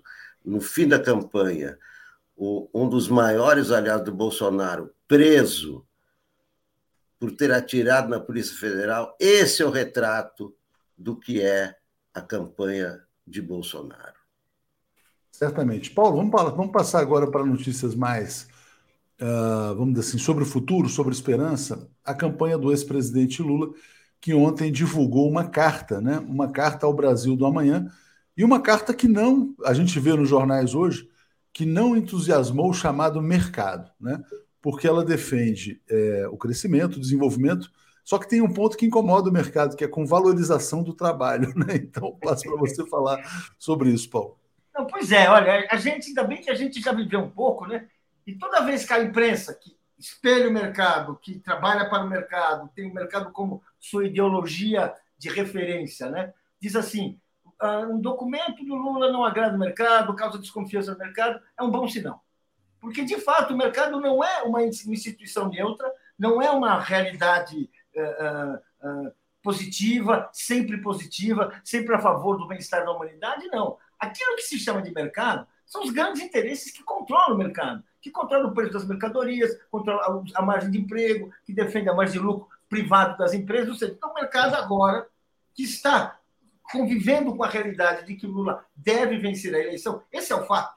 Não é que a eleição não foi, mas está todo mundo se adaptando a essa ideia, pensando o Brasil a partir dessa ideia. Bem, e tudo que o mercado quer é um sinalzinho de que, olha, vai ficar tudo como está, não vamos mexer nas reformas do Bolsonaro, não vamos uh, uh, uh, mexer na, na, reforma trabalhista, vamos manter tudo como está e a nossa prioridade vai ser uma boa relação com os empresários. A gente vê que cada vez que vê algum, Lula dar um sinal positivo para personagens abertamente ligados ao mercado, como, por exemplo, o, Meireles, que está sendo muito incensado, e outros por aí. Bem, é esse o jogo. Eles querem fortalecer essa tendência, eles querem que o Lula vá por esse caminho, porque é, é, é tudo que eles querem. É um governo adaptado, domesticado, né? E que o que o Lula está dizendo, que essa carta aos brasileiros ele afirma, que não tem assim a grandiloquência, ah, mas que fala, coloca questões importantes, coloca prioriza o trabalho, prioriza os, direitos da população, fala em uma nova lei trabalhista, não fala nem em revogar a reforma trabalhista, nem restaurar a CLT. Fala uma nova lei trabalhista, ou seja, aponta para um futuro, mas aponta sim pela defesa dos direitos. Ou seja, o Lula não vai fazer aquele governo dos sonhos do mercado. Tirem o cavalinho da chuva. Esse candidato não apareceu. O Lula, e hoje tem um artigo do Nelson Barbosa muito bom na Folha, que ele fala o seguinte: o Lula pode, é, é, pode até ser iludido, se enganar com as ideias do mercado, mas ele nunca deixará de defender os interesses da maioria. É isso que, que tá, essa, essa história do Lula. Está ali se colocando desse ponto, e essa carta reflete isso. Eu acho que essa carta é, um, é, um, é uma, tenta tratar uma linha de uma linha de passagem ali, uma, uma, uma, fronteira, até onde eles podem ir, mas é até onde eles não irão. É, olha, se o Lula conseguir vencer essa eleição sem entregar o comando da economia para o mercado, vai ser uma proeza, né? Porque eles estão pressionando desde o primeiro dia e hoje tem inclusive uma entrevista do Armínio Fraga cobrando definições mais claras do Lula na economia. Roberto Barbosa está nos apoiando, está dizendo: viram o meme do Onyx? Eu tinha guardado aqui para trazer o Onyx, o Onyx também. Zé Santos está dizendo: Haddad mostrou propostas para São Paulo, o outro não, com certeza, o outro é um paraquedista, né? É, Nilson Abril, Haddad teria de ser mal educado, chega de violência e falta de educação, faz mal. Não era mal educado, a gente estava falando de contundência, né? É, Zé de Arimateia está dizendo: Haddad já foi para o debate com uma narrativa mentirosa sobre Paraisópolis. Achei bom Haddad não dar defesa para ele. Ah, Tarcísio. O Tarcísio foi para o debate com uma narrativa mentirosa sobre Paraisópolis. Achei bom o Haddad não dar defesa para ele. Ana Marinho. Haddad é um jurista, as investigações estão em curso, jamais poderia ir além do que foi. Apesar disso, foi nocaute. Cíntia Chain, tudo que Haddad falou ficou fixado na cabeça de todos, né? E, Denilson, o pessoal está falando do eleitor tucano, existe mesmo esse eleitor? A meu ver, só tem eleitor antipetista, né? É, vamos lá, deixa eu só botar rapidamente aqui, Alex, só para mostrar. Eu queria botar aqui o lance do Onix. Não vou rodar o vídeo, não, mas vou trazer a notícia, né? Todo mundo falando disso ele falou: a melhor vacina que existe é pegar a doença. Todo mundo sabe disso, né? Esse cara quer ser governador do Rio Grande do Sul. Então, passo para você falar sobre o Onyx também, o Paulo, e depois a gente fala sobre o debate nacional. Diga, Alex. O Onyx, o, o Onyx sempre me lembrou Mussolini. Sempre, Lembra muito? Acho que para muita gente, né? Ele tem aquela postura de Mussolini e tal. É um idiota, né? Completo. E já perdeu a eleição, quer dizer, é, né? ganhou o primeiro turno e agora o Leite já está na frente com o voto dos petistas. Por quê? Porque os petistas foram derrotados, então o eleitor do, do, do PT está votando no Leite, porque sabe que é um, é um mal menor do que, do que esse Onyx. Né? Imagina, melhor é pegar, depois de dois anos de, de, de, de pandemia, ele diz uma coisa dessas, é um imbecil, um idiota, não é? É, cada vez mais a eleição no Rio Grande do Sul está decidida, não é? E espera-se que, assim como o eleitor petista está votando no, no, no, ou pretende votar no Leite, está demonstrando as pesquisas a intenção de votar no Leite, espera-se que o eleitor tucano, não estou falando dos líderes tucanos, não. O eleitor tucano é aquele que votou no Rodrigo Garcia, né? É o que votou no Rodrigo Garcia. Espero que o eleitor tucano vote no Haddad. Paulo, uma palavra sobre Onyx antes de falar sobre o debate presidencial. Diga, Paulo. Olha, o que está acontecendo no Rio Grande do Sul é o sinal do. É uma, é uma derrota importante do bolsonarismo, porque, vamos dizer assim, ah, o Rio Grande do Sul era considerado uma daquelas fortalezas né, ah, que o Bolsonaro tinha em conta para vencer. Né? Bem, ele tem primeiro um mau candidato, que o, que o, que o, que o Onyx realmente é um mau candidato, ele é sectário, ele não acrescenta, ele é, dá ultimato para o eleitor, quer dizer, ele não, ele não, ele não convence, ele, quer, ele é um pequeno ditador, assim, né? ele quer impor as suas soluções assim, isso não agrada. E o, o Eduardo Leite, que não é nenhuma, assim, não é um candidato progressista, não é um candidato assim que fez, uh, uh, uh, fez um gol, fez, cuja gestão marcou né, progressos sociais, pelo contrário, Mas ele, ali entre os dois, o, ele, o eleitorado está tá ficando com ele. Vai ficar e deve ganhar. E a derrota do bolsonarismo será festejada, ainda que não, não seja assim através de uma a vitória do candidato, que seria um candidato capaz de levar as últimas consequências a, a, a luta contra o bolsonarismo. É claro que é uma derrota do, de, ali, da ameaça principal, daquilo que está assim, realmente prejudicando a população do Rio Grande do Sul, os trabalhadores do Rio Grande do Sul, que representa assim, assim uma, uma, uma, uma, uma reação absolutamente uh, uh, uh, inaceitável diante de progressos conseguidos em outros governos e gestões recentes no Rio Grande do Sul. Então, essa, essa reação do Leite é uma reação que, que vai levar o Leite, certamente com, com o voto do, dos eleitores do Partido dos Trabalhadores, que, bem, é, entre os males vão ficar com o menor, o que está certo, mas também não se deve ter ilusão do que será o governo Leite. Alex, o que, que você espera do debate presidencial de hoje? Na sua opinião, o que, que o Lula deve dar prioridade? A economia, claro. Claro, é evidente, né? Ele não pode cair na, na, nas armadilhas do Bolsonaro, de ir para o é, é, tá, tá muito claro que o Bolsonaro vai falar, né? Você é um ladrão, você é, vai, vai ficar com essas provocações. O Lula não pode entrar nesses temas. O tema do Lula tem que ser a, a economia, como é que está a situação, como é que fica, vai ficar a situação com ele. Eu, né? Tenho certeza que é esse que é, esse é o ponto principal dele. É, recebi uma mensagem aqui no WhatsApp de um amigo lá de Fortaleza dizendo: ainda há tempo para o Lula dizer que o candidato de Bolsonaro forjou um atentado com morte para tentar ganhar a eleição. Paulo, o que você acha que deve ser a prioridade do Lula? O que você espera do debate de hoje? Bem, o, Lula ele tem as, as questões sociais, né, que nós chamamos de economia, mas na verdade são questões sociais, os direitos dos trabalhadores, a defesa do emprego, uh, que são questões assim importantes que ele deve deixar claro que essas são as suas prioridades. Ele não vai entrar em debates de comportamento, em debates ideológicos, porque, na verdade, a população que vai às urnas é uma população que tem problemas concretos a resolver. Começar pelo, pelo combater o desemprego, os preços que ninguém aguenta mais, enfim, a carestia que está um inferno, a destruição da, da, da saúde pública, a destruição da, da, educação. Ou seja, essa é a prioridade do Lula, sim, sem dúvida. Eu acho que ele, ele vai colocar isso. Agora, tem questões que, precisam, que, que, não, ele, que não se pode escapar o governo Bolsonaro é um governo de violência política, de violência estimulada. Ele tem, a questão de Paraisópolis deve ser tocada pelo Lula, deve ser pedir explicações, porque afinal é um ex-ministro que está ali, tem um funcionário da BIM, que é do governo federal que, está envolvido. Realmente é uma questão importante e que precisa ser colocada com clareza também. Mas a questão do Lula é o seguinte: nós vamos voltar para reconstruir o Brasil, recuperar direitos dos trabalhadores, é isso que nós vamos fazer. Obrigado, Paulo. Obrigado, Alex. Vamos acompanhando, então, seguindo aqui no Bom Dia. Valeu, gente. Tchau. Obrigado. Apresentação de Daphne Aston. Bom dia, gente. Bom dia, Daphne. Tudo bem? Bom dia, Léo. Bom dia, Brian. Bom dia, comunidade 247. Tudo bem? Bom, bom dia, Brian. Tudo bem? Bom dia, Brian. Tudo bem. Eu estou no hotel aqui em São Paulo, fazendo cobertura das eleições para Telesur. Que legal, legal, dá para ver que você está num, num, ambiente é. diferente. Bom, deixa eu compartilhar uma notícia gravíssima aqui com vocês, né? E infelizmente, quer dizer, era uma coisa muito previsível, né? Que esse terrorismo armado chegaria ao Brasil.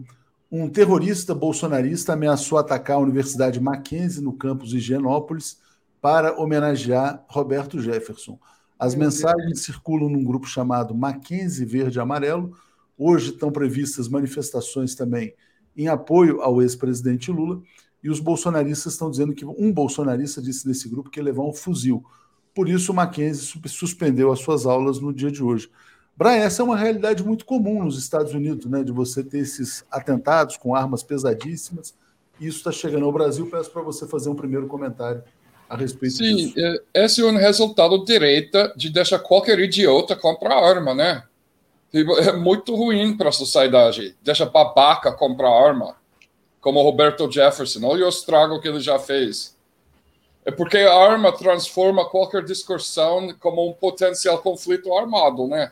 Tem pessoas que matam. Nos Estados Unidos, todo ano, tem mais de 200 mortos feitos para crianças embaixo de cinco anos que pega a arma do papai, mata papai, mata mamãe, por, por engano. Só de, de criança pequena. Então, tem, todo ano tem alguns 60, 70 casos do homem que acorda de madrugada e dá um tiro no próprio pinto. De medo, né? De, de assalto, coisa assim. É tanto coisa idiota que acontece com arma, com arma. E esse negócio de tiroteio escolar está acontecendo quase toda semana nos Estados Unidos. Todo criançado nos Estados Unidos precisa fazer aulas uma vez por mês, treino. Como que você vai fazer se chega um franco-atirador na sua escola? Imagina o estresse. Uma, de uma criança de sete anos sendo obrigado, olha, se um homem armado chega aqui na escola, isso que você faz. Esconde embaixo da mesa. Esse tipo de coisa, porque não tem muito para fazer. Então, nenhuma é praga... Essa cultura... fala, fala. Não. não, não, essa cultura que está chegando ao Brasil, né? Quer dizer, essas tragédias são previsíveis, né? Isso que Bolsonaro trouxe para o Brasil. Né, a indústria de armamento é muito forte, o lobby é, é um dos cinco maiores indústrias do mundo, o lobby é muito sofisticado. Você veja pessoas como a Onyx, em Rio Grande do Sul, importando lemas do, do grupo de lobby do Associação Nacional das Armas dos Estados Unidos, dizendo arma não mata pessoa, pessoas matam pessoa. Mas é bobagem, né, isso? Porque se uma pessoa chega numa escola com uma faca, talvez ele mata uma ou duas pessoas. Se chega com um fuzil, pode matar 30. Exatamente. É uma pessoa armada, uma pessoa idiota, terrorista armada, que, que admira um imbecil como esse Roberto Jefferson, que pode causar uma tragédia. Diga, Daphne.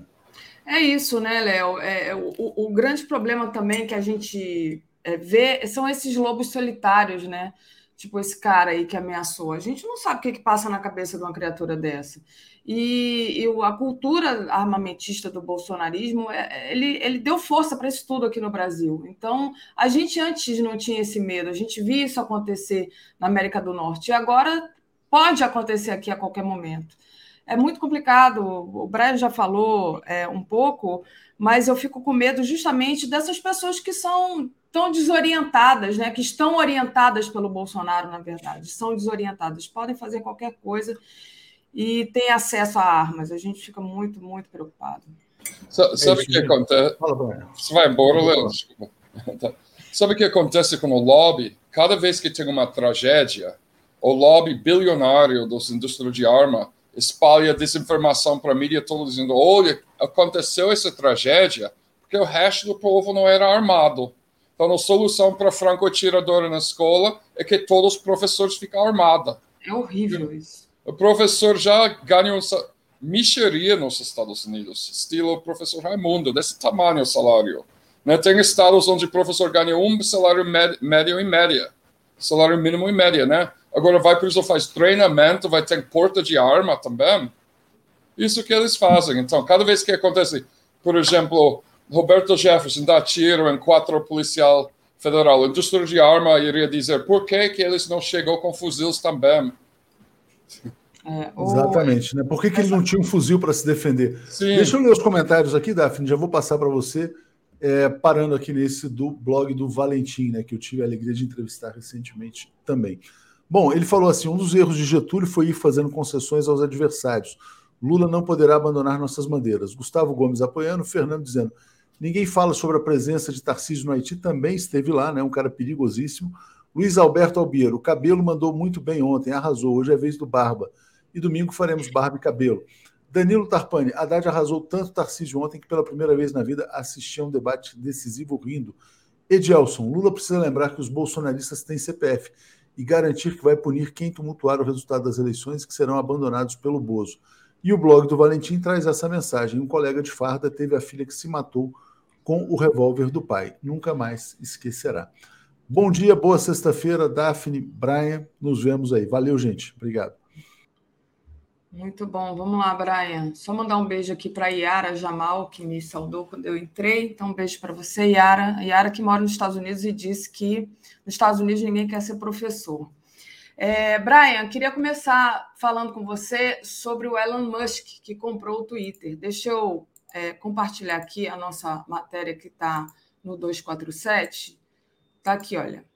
Elon Musk demite executivos do Twitter ao assumir empresa. Então, é, o que, que, vem por aí é, depois dessa compra do Twitter? Queria que você falasse um pouquinho para a gente.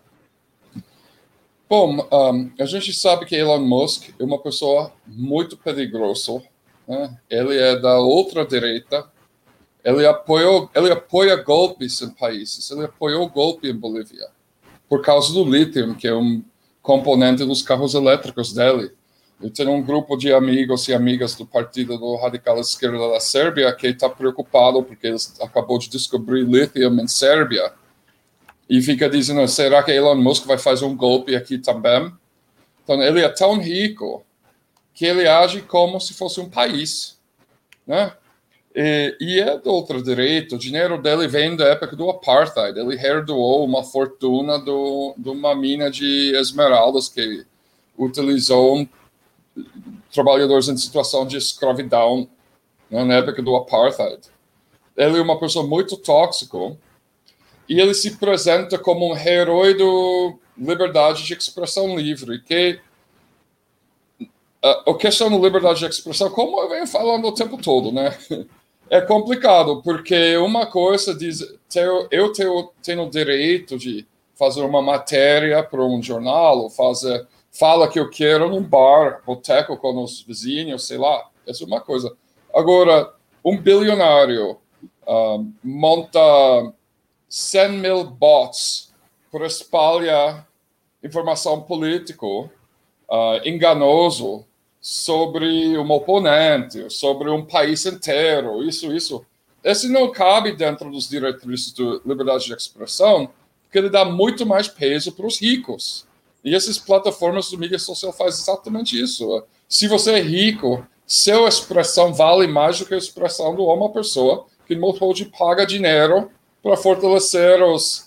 Um, ah, para comprar seguidores, para parecer mais importante. Por exemplo, parece que ou metade dos seguidores do Bolsonaro no Twitter são bots.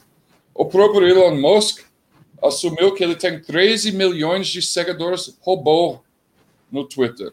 Então, você parece mais importante se você tem um milhão de seguidores, né? E suas mensagens espalham mais. Então, não é um exemplo de uma um, área comum de diálogo uh, entre iguais. É uma coisa que favorece os ricos. Agora, ele se posiciona como um campeão de liberdade de expressão, mas o que isso significa realmente? Que ele vai, rea, uh, ele vai deixar várias pessoas da outra direita que foram expulsas do Twitter voltar não vai deixar mais espalhado mensagem de ódio no Twitter. E eu não acho que é importante, por exemplo, que a gente que, uh, que apoia a liberdade de expressão precisa defender nazistas ou neonazistas. Acho que isso é uma bandeira falsa, né? É ridículo. Dizendo que no New York Times hoje, eles estão dizendo que, como ele assumiu a partir de hoje, o novo direção dele, a nova liderança no Twitter pode afetar diretamente as eleições no Brasil esse domingo, né? Porque ele vai minimizar as restrições de mentira no Twitter. Que o TSE vem fazendo todo esse trabalho para policiar uh, uh, calúnias que está sendo espalhado pelo pelo diferente mídia social e, e, e a coisa mais irônica é que enquanto ele gaba sobre como ele é um herói de liberdade de expressão, a compra dele do Twitter, Twitter virou uma empresa completamente privada. Não é mais comprado e vendido através de ações, né?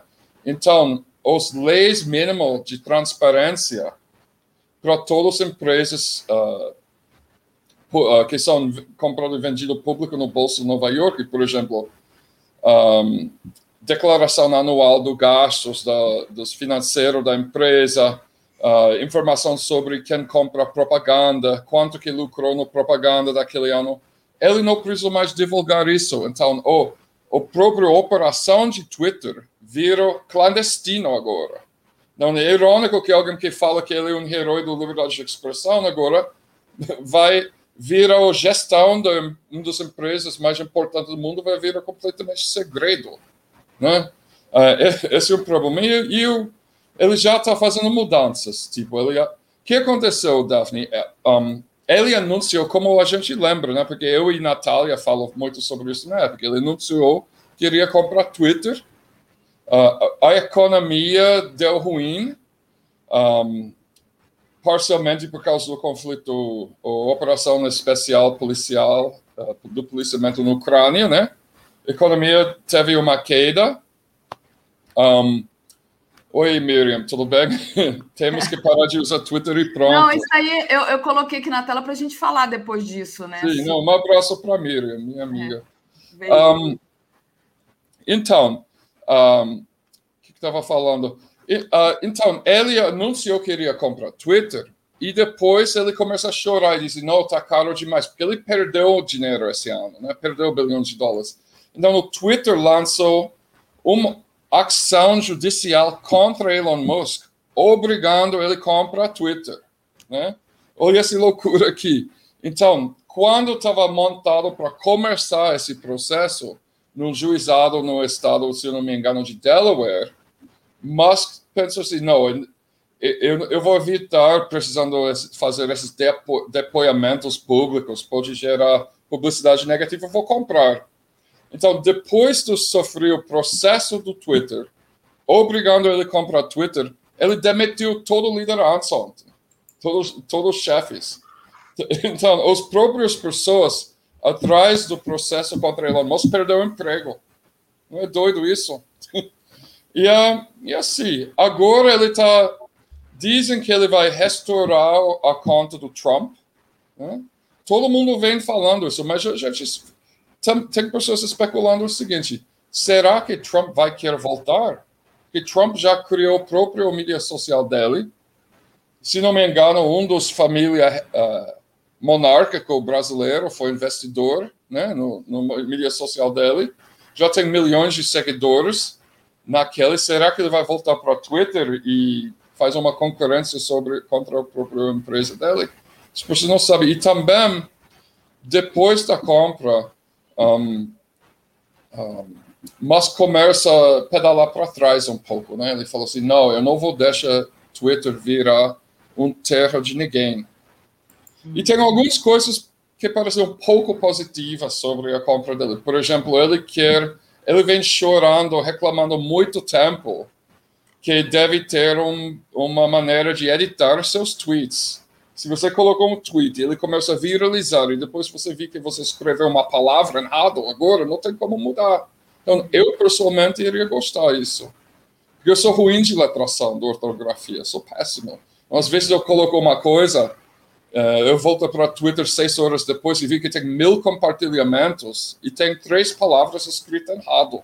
Então, como virginiano, eu fico muito irritado disso.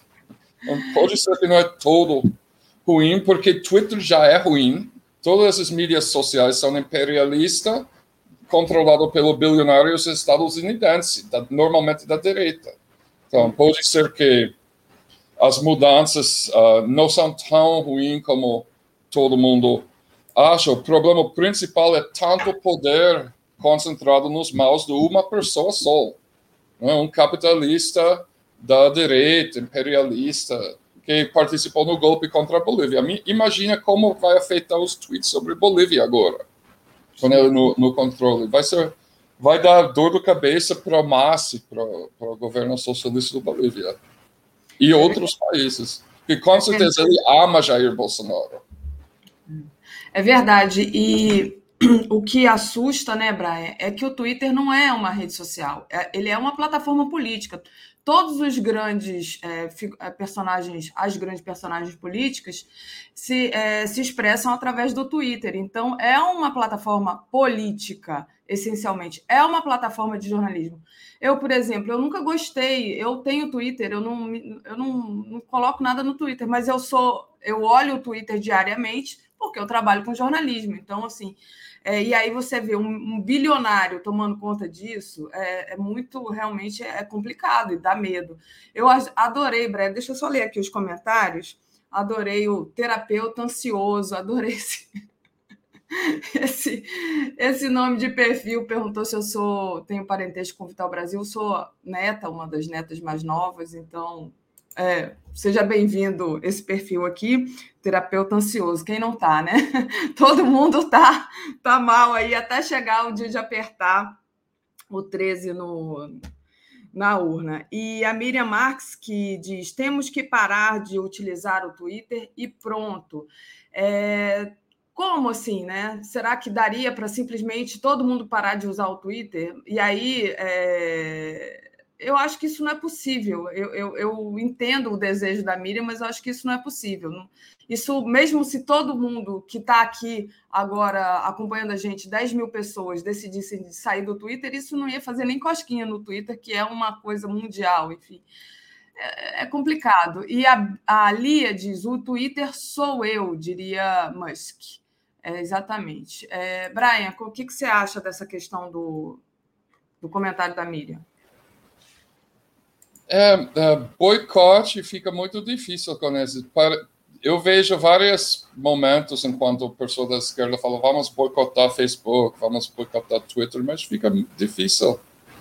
Por exemplo, como jornalista, é difícil ficar sem Twitter, né?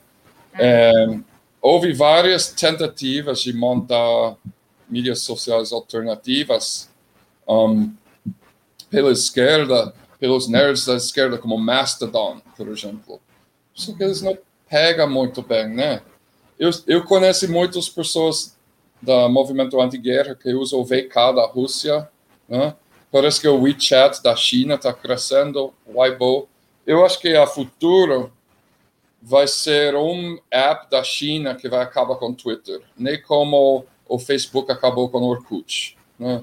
Minha esperança é que, que tenha uma, uma mídia social chinesa, porque eles têm dinheiro para fazer isso.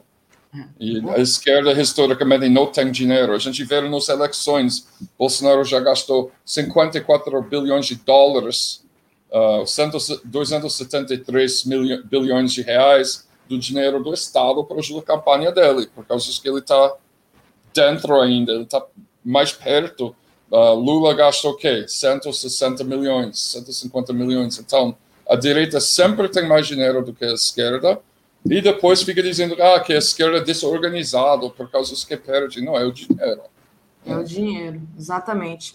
Bom, Brian, é, a gente já está com a Natália, mas eu queria tratar de um outro assunto antes de trazer a Natália, que é, é justamente. Bom, a gente está aqui em cima das eleições e algumas personalidades, é, enfim, internacionais já, já falaram que estão apoiando o Lula, mas a gente quer saber, né, caso o Lula ganhe, a gente espera que ganhe, como é que vai ser o reconhecimento disso nos Estados Unidos, né? É, parece que já tem aí alguma coisa tramitando no Congresso e no Senado nos Estados Unidos para reconhecer imediatamente a eleição brasileira. O que, que você traz de notícia a respeito disso? Exatamente. O uh, gabinete do Susan Wild, que é uma deputada federal que não é conhecido muito super uh, hiper esquerda, progressista ou nada, mas tá, sempre presta atenção no Brasil. Ela assinou todas aquelas declarações de solidariedade com Lula, quando ele estava preso, e também o inquérito congressional sobre o envolvimento do uh, Departamento de Justiça na Operação Lava Jato. Então, uma amiga do Brasil. Ela junto com o presidente do Senado, Patrick Leahy, que é outro senador do Vermont, que fica ao lado do Bernie Sanders, dizem que eles vão introduzir uma declaração no Congresso e Senado bicameral hoje, uh, afirmando que logo quando o resultado está anunciado de, do domingo, o governo dos Estados Unidos vai oficialmente reconhecer os resultados. Agora, não sei como vai se vai ser ratificado hoje, como vai ficar, mas vai ser introduzido, sim, e esse manda um sinal forte para os militares brasileiros, entendeu? Agora, se no caso que Bolsonaro ganhe por algum sacanagem, Deus me livre, né? Espero que não aconteça, mas eu fico um pouco Por alguma compra de voto com muito dinheiro. É, o que vai acontecer com esse, todos os países dizendo que reconheceram o resultado das eleições? Fica... Mas vamos não pensar nisso, vamos pensar na vitória, porque tudo indica que Lula vai ganhar essa eleição, né? Muito bom. Vermelho Pimenta diz: salve Brian Daphne, não tenho Twitter e tenho raiva de quem tem. Poxa, então tem raiva da gente, Dani. Mas eu entendo, eu também. Eu, eu... fui obrigado de abrir uma conta para Telesur. Eu só abri minha conta em 2019. Eu nunca fiquei no Twitter. A Tatiana Lobato, é, em relação ao Twitter, estou triste. É a única rede que tenho e uso muito, 12 anos. Acho que a chegada de Musk vai fechar essa rede, diz ela. A Tatiana que perguntou também se eu vi a resposta do Eduardo Paz ao Bolsonaro. Vi. Ótima resposta, Tatiana. E é isso, Brian. É, se você quiser, ainda a gente pode pegar aí uns minutinhos para você é, falar um pouco sobre um encontro com Jeremy Corbyn. Que coisa, que encontro foi esse? Um, Natália está esperando para entrar agora? Tá, mas é, é, mais um minutinho, né, Natália? Sim, Faz okay. aí. Ok. Beleza, porque Natália gosta de Jeremy Corbyn também. Então, então deixa eu trazer ela, peraí. Ok, ok. Oi, Natália. Bom dia. Bom dia, Daphne. Bom dia, Brian. Tudo bom? Dia, bom? Natália. Tudo, Tudo bem. Não, Jeremy Corbyn está aqui no Brasil, junto com o MST, ele vai dar uma palestra na Escola Florestan Fernandes. Ele está aqui em, simplesmente em solidariedade com, com o povo brasileiro nessa eleição. Né? Ontem né, eu vi ele num evento no Livraria Tapera Tapera, em São Paulo, espaço pequeno. Ele, ele contou algumas histórias sobre a primeira vez que ele veio para o Brasil, quando ele tinha 19 anos, que era ditadura militar, mas a qualidade de futebol era excelente, ele falou. Mas a pessoa na esquerda fica todo com medo. Ele, ele fez algumas dicas para a juventude, né? Tipo, para de. A gente sempre precisou, na esquerda, precisou tentar ser menos arrogante, trata todas as pessoas como uh, pessoas que têm capacidade de ensinar a gente uma coisa ou outra coisa. Ele dá o exemplo do que ele sempre fala com moradores de rua em Londres, sempre acaba aprendendo uma coisa. E, e para evitar o velho vício da esquerda de não abrir espaço para jovens, não abrir, sempre fica tentando concentrar a liderança nas pessoas mais velhas e fica com medo das pessoas novas, com novas ideias entrando na esquerda. Então, eu acho que foi interessante e eu tenho certeza que a palestra dele não, não pode resultar nada ruim do encontro do Jeremy Corbyn com o MST. Então, estou feliz que ele está aqui. É importante falar que quando Corbyn né, foi líder do Partido Trabalhista, é, eles tiveram, foi um momento de maior adesão, principalmente da juventude. É, ele acabou criando né, uma, um fortalecimento da juventude do Partido Trabalhista. Inclusive, eu até hoje em dia, ela virou minha amiga, né, a Jess Barnard, que estava no Brasil, creio que no começo desse ano ou no fim do ano passado para alguma atividade que ela foi fazer com a CUT. É, ela é, foi liderança da juventude do Partido Trabalhista em Londres, ainda é muito envolvida com juventude sindical, etc. E, e é uma pessoa que é, é extremamente atacada e perseguida é, pela mídia liberal britânica, justamente porque ela nunca vendeu né, o apoio dela ao Jeremy Corbyn, ou principalmente aos ideais né, e o planejamento que o Jeremy Corbyn teve. Então, ele deu muito espaço para essa juventude crescer. Tanto é que né, o Partido Trabalhista, sob né, a sua liderança, teve né, a maior adesão de membros da, da sua história. E esses membros, né, muitos deles agora acabaram saindo do partido por conta da maneira que está sendo gerido né, é, nessa linha liberal é, imitando os democratas dos Estados Unidos. Então, assim, é, ele é uma pessoa que realmente ele deu espaço não somente à juventude, mas ele deu espaço né, a pessoas mais marginalizadas. Ele sempre essa questão dele falar com todo mundo, isso é muito comum. Jeremy Corbyn é uma pessoa que é, para, ele vai num café local, por isso que ele sempre é muito votado né, na região dele. Todo mundo conhece ele, porque ele chega, para, conversa com todo mundo que trabalha. É, e ele não é nem fazendo campanha. Eu, quando eu conheci o Jeremy Corbyn, ele parou e veio conversar comigo e veio perguntar do Brasil e começou a perguntar da América Latina. Ele é uma pessoa que realmente ele quer saber, ele aprende com as outras pessoas. E isso é uma qualidade realmente muito rara, porque principalmente uma pessoa do calibre dele, né? Poderia achar que sabe mais do que todo mundo, e ele não, ele sempre é uma pessoa que está constantemente aprendendo. Muito bom. É, legal. Bra Brian, te agradeço demais tua, tua participação hoje. Vou continuar aqui com a Natália. Valeu. Tá fechado seu microfone. Opa. Ele não. Ele se despediu, mas a gente não escutou. Mas a gente imagina, né, Natália? Vamos lá. É, Natália, queria pedir para você falar um pouco é, sobre uma situação, né? A Polônia está destruindo estátuas da era da União Soviética. Vou até achei aqui uma matéria para ilustrar o que você vai falar. É, que isso é resultado, segundo aqui a matéria, né? É, a guerra da Ucrânia. Então, fala um pouquinho para a gente dessa situação.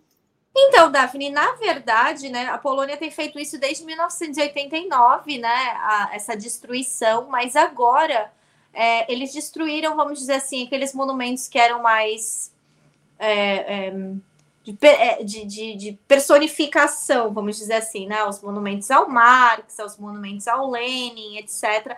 Mas agora eles estão destruindo justamente monumentos aos soldados vermelhos, né, e a gente, principalmente a Polônia, fazer isso a Polônia exi só existe hoje por causa dos soldados vermelhos, né? Porque foi um, o, o país assim mais afetado pelos nazistas. É, com né, campos de concentração, né? A gente não pode esquecer, né, que o, o, os poloneses foram quase que dizimados, né, pelos nazistas e que os soviéticos, né, ajudaram, salvaram a vida, né, dos poloneses. E agora eles né, estão destruindo, eles destruíram quatro monumentos essa semana, justamente monumentos em homenagem ao Exército Vermelho, dizendo que eles não querem é, nenhum tipo de ligação com a União Soviética, porque a União Soviética era um regime que escravizava pessoas. Eu fiquei assim, né? Um regime que escravizava pessoas, que abusava das pessoas e que não respeitava a opinião das pessoas, assim como o atual governo do Vladimir Putin, que novamente não é comunista e sempre fala que não é comunista, e o Partido Comunista Russo é oposição ao Putin. Então, assim, eu não entendi, né? É, é, eu, eu acredito que não só na Polônia, mas eu já trouxe outras notícias de outros países, né, da, da que foram parte da União Soviética, que estão usando né, essa questão com a Ucrânia é, e a Rússia como uma oportunidade, vamos dizer assim, de disseminar cada vez mais o sentimento de anticomunismo na Europa. E esse anticomunismo, a gente tem que lembrar que eles não tá, não estão somente atacando é, é, como, como é que eu vou dizer? Eles não estão somente atacando os partidos comunistas, eles estão atacando tudo que eles consideram comunistas. É mais ou menos é, é, essa questão que a gente fala do Bolsonaro. Ah, o Bolsonaro acha que tudo é comunismo. Tudo que é contra né, as ideias dessas pessoas que estão no poder, principalmente muitos países do leste europeu, em que eles têm governos da extrema-direita ou governos conservadores eles usam o sentimento anticomunista para perseguir direitos humanos, direitos trabalhistas. A gente nunca pode esquecer do que a Ucrânia está fazendo com a, a, a, os direitos trabalhistas nesse momento de conflito que eles estão mutilando né, os direitos trabalhistas, retirando dos trabalhadores, por exemplo, a capacidade de, de se organizar para fazer uma greve geral dando né, para os empregadores, né, para os patrões, a oportunidade de tipo, contratar pessoas é, pagando por hora e não dando um número mínimo de horas para essa pessoa trabalhar, ou seja, você vai trabalhar o quanto o seu patrão quiser que você trabalhe. E isso não necessariamente é uma coisa boa, não significa que o trabalhador vai trabalhar muito, significa que você vai estar empregado e você vai trabalhar cinco horas essa semana e você vai receber somente por essas cinco horas. Então, como é que você vai sobreviver, né, ganhando apenas cinco horas de né, salário mínimo? Então, assim, diversas coisas estão acontecendo, né? Eles, é, é, por conta desse conflito da Ucrânia, de disseminação, diversos movimentos de disseminação de anticomunismo na Europa. E isso é uma coisa que eu e o querido Carlos Ortman, a gente já está alertando há muito tempo, né, o quanto o establishment político europeu usa né, essa demonização que eles têm da Rússia, principalmente do governo Putin, que novamente não é comunista. Putin não é comunista. Ele, inclusive, Nada. fala com muito orgulho que ele não é comunista. É, Para é, atacar né, movimentos populares, movimentos né, centrais sindicais e, obviamente, né, os partidos de fato de esquerda. Não, e eu acho mais ainda, o, o Natália, é, não é só um sentimento anticomunista, eu acho também que é uma naturalização de um discurso nazista, né? Porque quando você destrói um movimento, né, relacionado à Segunda Guerra e, né, ligado a quem ganhou a guerra, quem salvou, né, esse país do nazismo, você está dando força para o nazismo. Você está naturalizando, você está dizendo que o nazismo é, não era tão ruim assim. É, então, eu acho que é pior ainda do que só é, é essa questão do anticomunismo. É um pró-nazismo também, né? Enfim. Não, e é muito complicado tudo isso, Daphne, porque assim, você não se coloca, eles não se colo eles colocam isso como uma retórica de qualquer coisa que você está fazendo. Isso, inclusive, acontece no Reino Unido, aconteceu no Reino Unido no verão, né? Vamos lembrar dos verões de protesto, né? Que aconteceram aqui, das greves e tal, que ainda estão acontecendo. É, de olha, essas centrais sindicais que estão fazendo greve, eu acho que eles trabalham para o Putin.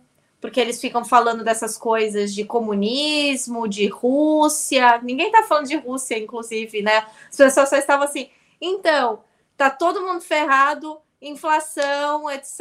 A gente precisa fazer greve porque a gente não está tendo um reajuste salarial adequado com a inflação. Uhum. Ah, não, eles estão sendo financiados pela Rússia. Ninguém, na verdade, está vendo, é, é, ou então estão fingindo que não estão vendo, que eles estão usando essa retórica, como você disse, pró-nazismo e também anticomunista para perseguir trabalhadores que estão se organizando por direitos. É, exatamente. Deixa eu agradecer ao pessoal que acompanhou a gente aqui até agora, pedir para o pessoal deixar o like e, por favor, se inscreva aí na TV 247, é de graça, tá, gente? Quem puder ainda, torne-se membro, aí tem um valor, e ou faça uma assinatura solidária em brasil247.com.br apoio. O Ivo Miranda Gomes mandou um superchat aqui para a gente dizendo: empoderem é, Natália Urbana, nem precisa, ela já nasceu assim. Gente, eu estou empoderadíssima, inclusive essa semana mais do que nunca, porque eu entrevistei no One Chomsky, logo vocês vão poder assistir tudo aqui no, no Brasil 247. Foi uma entrevista assim muito legal. É, é, eu acredito assim que muitas das coisas que, pelo menos assim, muitas das coisas que ele falou, inclusive ele até mencionou, dá um spoiler aqui, ele até falou do Jeremy Corbyn na entrevista é, falou né, de, de, dessas lideranças que estavam né, aparecendo e como justamente o Ocidente não está pronto para essas lideranças e acaba né, massacrando essas lideranças, deixando um mainstream político no poder.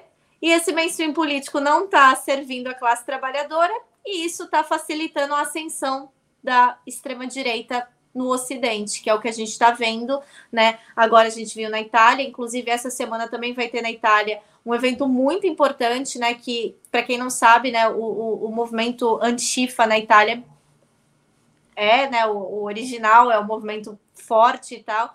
Eles vão justamente fazer um protesto na cidade que tem o mausoléu do Mussolini. Essa cidade, diferente, por exemplo, assim, é, ninguém sabe né, o que aconteceu com o corpo do Hitler, ou né, eles evitam né, é, em, em, alguns lugares é, que tiveram né, governos de extrema governos fascistas, né, eles evitam ter um, um, um mausoléu para não se tornar né, um, um, local de encontro de grupos neonazistas, um local de adoração, enfim. Uhum. E na Itália é o contrário, na Itália, na cidade do Mussolini, é, é, é eles, inclusive, as lojas dessa cidade vendem é, é, é, é, bugiganga.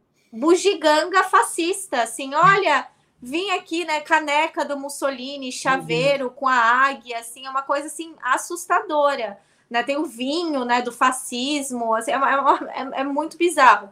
E eles justamente vão fazer né, uma retomada dessa cidade, dizer que eles não né, vão abaixar a cabeça para nenhum fascista nem do passado e nem agora do presente, né? Colhendo, né? Buscando, né? Lutar por um futuro melhor.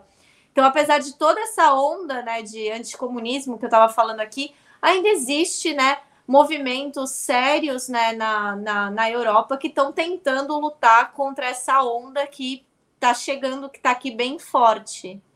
Muito bom. Então, é, parabéns para você pela entrevista, que eu ainda não vi, mas verei certamente. E, Natália, é, para a gente continuar aqui, é, tem uma questão que eu queria que você tratasse: é, o governo britânico, britânico está acusando os chineses de manter polícias secretas aí no Reino Unido. Então, como é que, como é, que é essa história? Daphne, o pior de tudo é até engraçado, assim, é racista, mas chega a ser até cômico. Eles estão acusando aqui na Escócia um restaurante chinês de ser a base secreta do governo Meu da Deus. China. Eu não estou brincando, apareceu na BBC, né, a foto do restaurante chinês, é, dizendo que é, o governo chinês mantém bases é, é para né, de uma polícia secreta para aterrorizar os cidadãos chineses a não falarem mal do governo chinês no Reino Unido. É, o governo chinês reconhece que eles têm, além de representação, além da representação diplomática, emba embaixada, etc., que eles têm escritórios consulares que são usados, por exemplo, para renovação de passaporte, para aconselhamento dos seus cidadãos. Inclusive, nós, eu sinto muita falta de quando o Brasil tinha um, um, consulado honorário aqui na Escócia, porque faz falta, por exemplo, esse fim de semana estarei tendo que ir para Londres novamente para votar, né? Quando precisa agora, né, mudar um sistema, você pode, né, renovar o seu passaporte por correio, etc. Na pandemia fizeram vários serviços que você pode fazer por correio, mas tem outros serviços por exemplo, você só pode fazer presencial. Então é importante que tenham essas, esses consulados honorários, etc. Mas o governo chinês não reconhece nada como polícia secreta. Eles disseram não, são representações consulares de ajuda aos nossos cidadãos em locais em que a gente sabe que tem uma porcentagem grande da comunidade né, do nosso país vivendo. O que é algo muito prático, que é algo muito bom. Só que eles não têm evidência nenhuma de que esse restaurante chinês, além de ser um restaurante chinês, é, na verdade, uma base do governo, né? É somente aí a gente entra novamente, né? Num estereótipo, uma coisa quase James Bond deles de acharem, olha, tem um monte de chineses ali, então provavelmente eles estão espionando né, os outros cidadãos chineses e fazendo com que eles não falem mal do governo da China no Reino Unido. Porque eles estão empurrando. O Reino Unido é um país extremamente sinofóbico, inclusive isso vem até mesmo dos partidos ditos progressistas né, é, do Reino Unido em relação né, à China. Eles né, compram né, aquelas ideias de campos de concentração para muçulmanos, e abusos e etc. O que eu acho muito irônico, né? Você falar de, de é, islamofobia, né? O Reino Unido apontar o dedo para alguém falando de islamofobia, quando né, eles tiveram Boris Johnson, né, um homem que, como primeiro-ministro, um homem que abertamente falou que mulheres usando né, véus parecem caixas de correio. Então, assim, eu não sei quem que, que, que moral que eles têm para acusar ninguém de islamofobia, nem eles, nem nenhum país europeu. Se você conhece uma pessoa, especialmente um, uma mulher muçulmana em um país europeu, ela vai contar todos os problemas e, e situações de islamofobia que ela passa no país, nos países, né? Então, assim, eles não têm evidência de nada, mas eles estão super falando que vai acontecer, que, que está acontecendo, na verdade, que eles vão investigar com muito afinco para descobrir se o restaurante chinês, novamente, é, é o local que está aparecendo na mídia aqui. Eles até colocaram uma é que eu achei.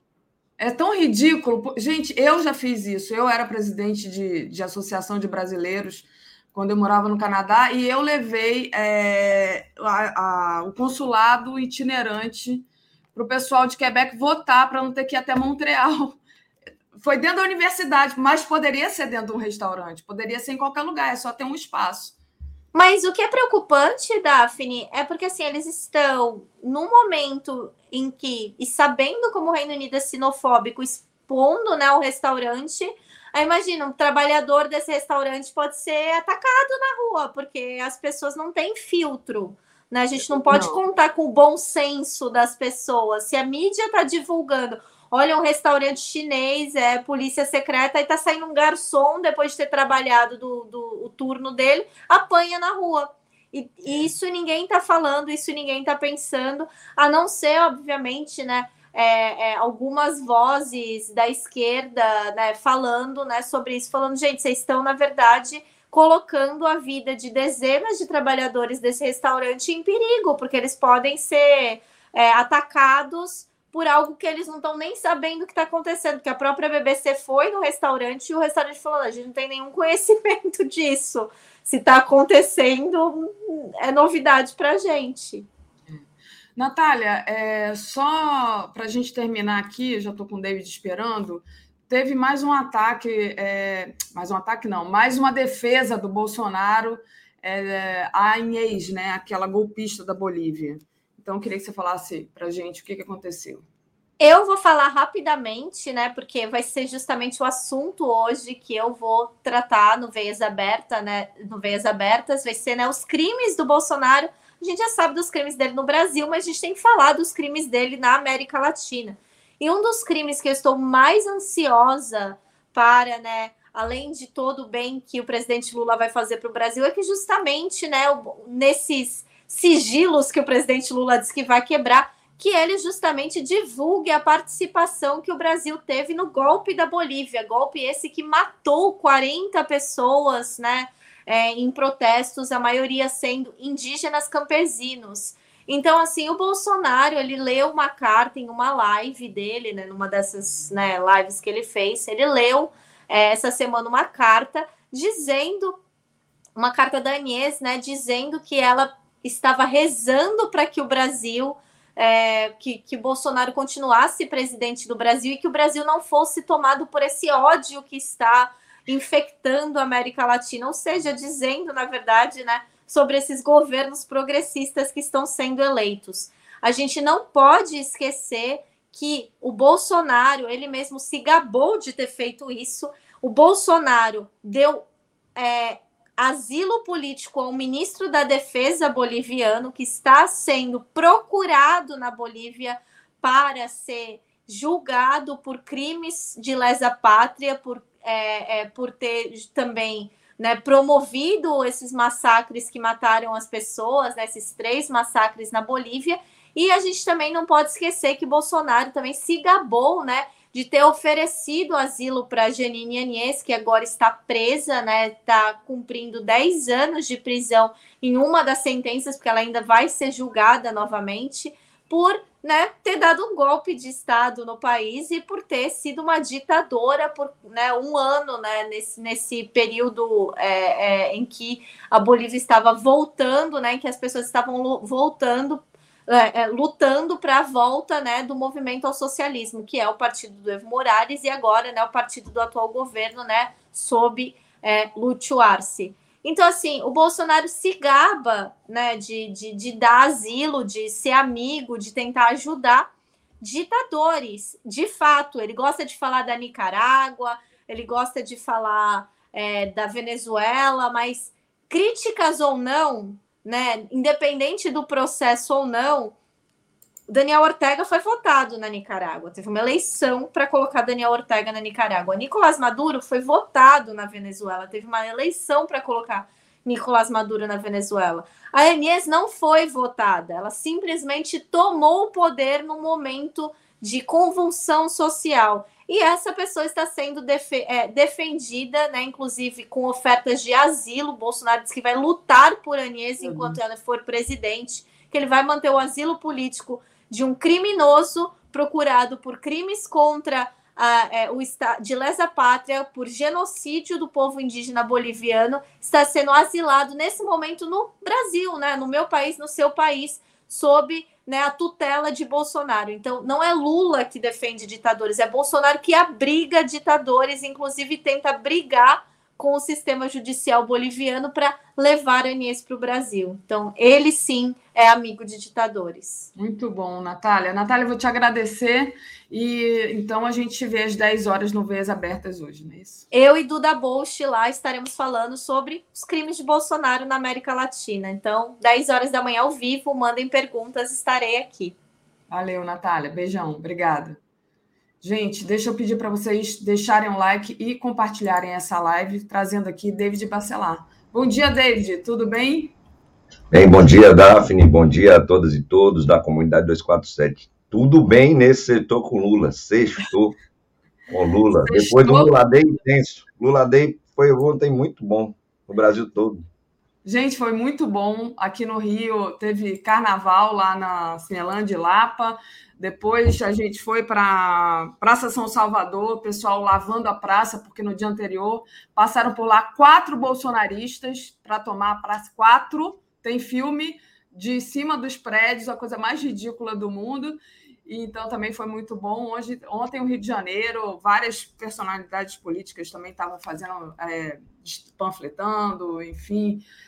Está intenso. Hoje, de novo, tem, tem caminhada na Candelária, mas como diz aqui o, o Beto Silva, falta só um pouquinho, né? E está todo mundo muito ansioso, né, David? Então, queria te perguntar, você, é, representante na, no sindicato da classe trabalhadora, qual é a expectativa da classe trabalhadora para a eleição de domingo? O que, que está em jogo nessa eleição? Né? Essa eleição que é apontada aí como a mais importante de todos os tempos, porque é civilização ou barbárie? Falo, passo para você. Bem, Daphne, de fato, essa eleição é a eleição de nossas vidas. Por isso que o movimento sindical brasileiro, o movimento sindical petroleiro tem levado é, esse período muito a sério. Nós estamos de forma bastante intensa fazendo essa campanha. Dirigentes sindicais de todo o Brasil é, estão nas ruas, dialogando com as pessoas, participando, organizando atos que são realizados em suas cidades. Eu quero aproveitar até aqui, Daphne, para parabenizar né, todas as pessoas que entenderam que de fato essa é a eleição de nossas vidas e que estão fazendo essa campanha acontecer. Eu nunca vi uma campanha como essa, uma campanha bonita, onde as pessoas a fazem com alegria, com garra, com vontade é, de vencer, de uma forma incomparável com todas as campanhas eleitorais que participei ao longo é, de toda a minha vida. E nós que somos trabalhadores e trabalhadoras, todos e todas que aqui estão, são trabalhadores e trabalhadoras, porque vendem sua força de trabalho para terem um salário no final do mês, nós sabemos da importância de elegermos o presidente Lula. É, os nossos direitos trabalhistas, previdenciários, sociais, já foram devastados e muito. E para nós reconquistarmos esses direitos e não aprofundarmos ainda mais as perdas que nós tivemos ao longo desses anos, nós precisamos eleger o nosso companheiro Lula como presidente da República, até porque ele já tem sinalizado a necessidade de reformulação dessa contra-reforma trabalhista que ocorreu. Ele já tem sinalizado a necessidade de nós revermos também as mudanças que foram feitas na nossa Previdência e que prejudicaram muitos trabalhadores e trabalhadoras. Sem falar algo que ele até antes de ontem, numa de suas entrevistas num podcast, salvo engano, do Tiago Oliveira, ele colocou que a missão dele nessa nesse novo mandato que terá a partir de janeiro é justamente essa, de dar uma melhor qualidade de vida para as pessoas que mais necessitam, e as pessoas que mais necessitam é o povo trabalhador brasileiro. Então, nós não temos dúvida alguma com relação a isso, por isso, estamos de cabeça nesse processo eleitoral e acreditamos que nós venceremos, até porque cá para nós, né, Daphne? O lado de lá é só desespero. Essa semana foram uma série de atitudes que demonstraram o desespero e o despreparo é, do atual presidente da República e de seus aliados, é, citando o que ocorreu em São Paulo, algo lastimável, de um jovem de 28 anos que perdeu a sua vida por conta de um dos seguranças do carioca que quer entrar no Rio ou em São Paulo para levar a milícia, ter tirado a vida desse jovem. Algo inadmissível. Com certeza nós também venceremos a eleição em São Paulo, na Bahia, em Sergipe, ou seja, nos estados que estamos disputando, inclusive para quem é do Rio Grande do Sul, não é uma eleição ali comum. Inclusive, o Eduardo Leite não é do PT, mas nós precisamos ganhar aquela eleição do Onyx Então é importante que o companheiro, a companheira que está aqui conosco, que é do Rio Grande do Sul, também nos ajude a vencer essa eleição para esse aliado histórico aí, infelizmente, do atual presidente da República. Muito bom. Jorge Nascimento enviou aqui um, um apoio para a gente. Bom dia, David. A vitória com Jerônimo 13, Lula 13. Então, Jorge Nascimento deve ser baiano também, como o David. É, vamos lá, David. Essa eleição, como você já disse, né, o Bolsonaro lá e os seus e os seus, é, digamos assim, seus ministros estão é, realmente já mostraram o que, que eles querem, né? E também já falaram várias vezes da privatização da Petrobras, que é um desejo deles. Né? O resultado dessas eleições pode determinar isso, a privatização ou não da Petrobras. Eu queria que você falasse um pouco disso para a gente. Né? O que está em jogo? Né? Se, a, a, se o Bolsonaro conseguir continuar no poder, o que, que pode acontecer em relação à Petrobras especificamente? Daphne, acontecerá aquilo que ele já tem dito há algum tempo. É um desejo do atual presidente da República entregar a maior empresa da América Latina ao capital financeiro internacional. E ele não esconde isso. Paulo Guedes não esconde isso. O Saxida não esconde isso. O próprio Arthur Lira, presidente da Câmara, também não esconde isso. Então, caso é, esse senhor viesse a ganhar as eleições, nós teríamos a Petrobras, sim, na mão do capital financeiro internacional.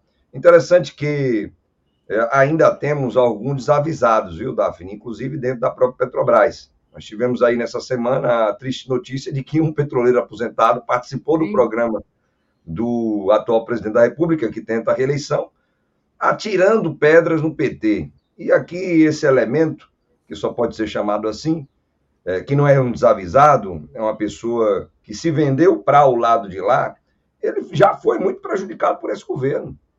E mesmo assim, ele foi lá contar uma série de mentiras a respeito do nosso plano de saúde, a respeito do nosso plano de previdência, para colocar uma tarja negativa é, no PT.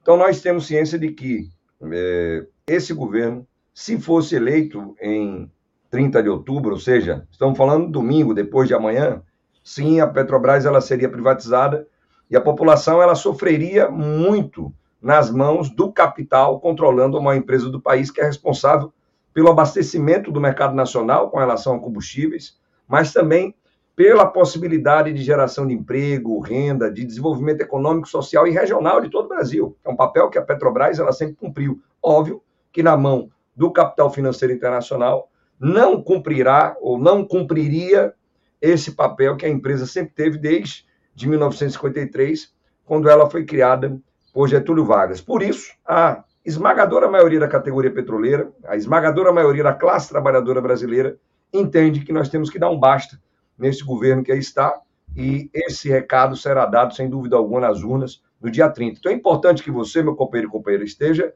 no seu local de votação. Não é dia de ficar em casa, não é para somente ir votar e voltar para casa para tomar sua cerveja, comer e ficar com sua família. Não. Você precisa estar o dia inteiro, de 8 às 17 horas, acompanhando as urnas, fazendo a fiscalização tão necessária, até porque, como aqui dissemos, o outro lado é desespero e vai tentar de tudo para buscar diminuir essa diferença que o Lula hoje tem de 6 milhões de votos. Ampliaremos no Nordeste, sem dúvida alguma, ampliaremos em São Paulo e precisamos também manter essa vantagem que o Lula tem nos outros estados. Bom, David, deixa eu agradecer aqui ao Carlos Guedes, que disse assim: bom dia, pessoal. David, tem alguma perspectiva de greve na Petrobras? O Carlos Guedes, que não é parente do Paulo Guedes, por conta disso a gente responde Carlos Guedes. É, nós temos uma greve aprovada caso o governo federal ele promova a privatização total, ou tente promover, tenha a ousadia, a audácia de promover a privatização total da Petrobras. Sabemos que já existe, sim, um projeto de lei que foi formulado pelo Planalto Central, junto com o Ministério da Economia e o de Minas e Energia, para a privatização total da empresa, inclusive indo de encontro a recomendações da própria Procuradoria da Fazenda.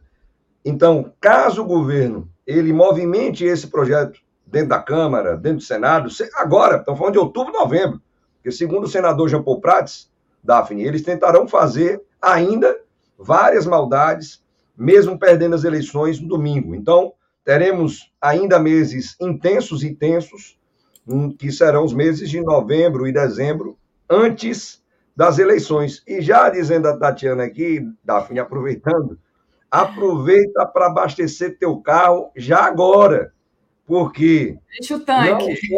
Não, não somos mãe de Ná, não.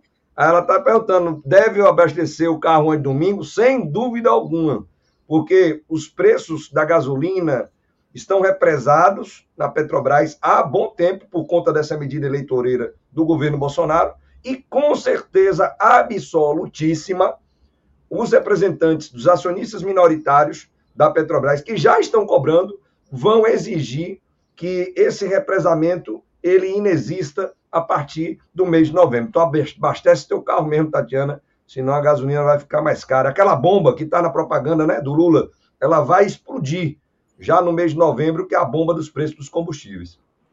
E tem outra bomba, né, David? A bomba que o Guedes colocou no bolso do trabalhador brasileiro. Essa a gente tem que falar também. Já tirou o pino, alguém já fez um vídeo sobre isso. Tirou o pino, botou lá no seu bolso. Se apertar o 22, vai explodir, gente. Queria que você falasse um pouco sobre isso, David.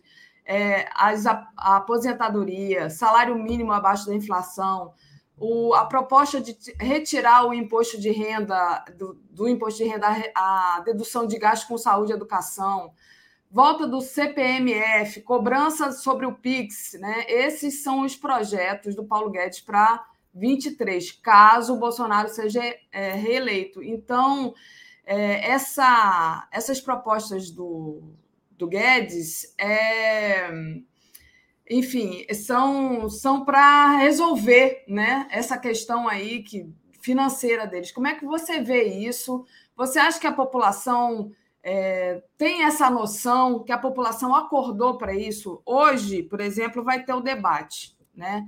Eu calculo que o Lula vai bater nessa tecla. Né? Como é que você está vendo essa questão dessas propostas que o Guedes deixou escapar, né? deixou, vazou, e, hum, e como é que você acha que o Lula tem que atacar nessa seara?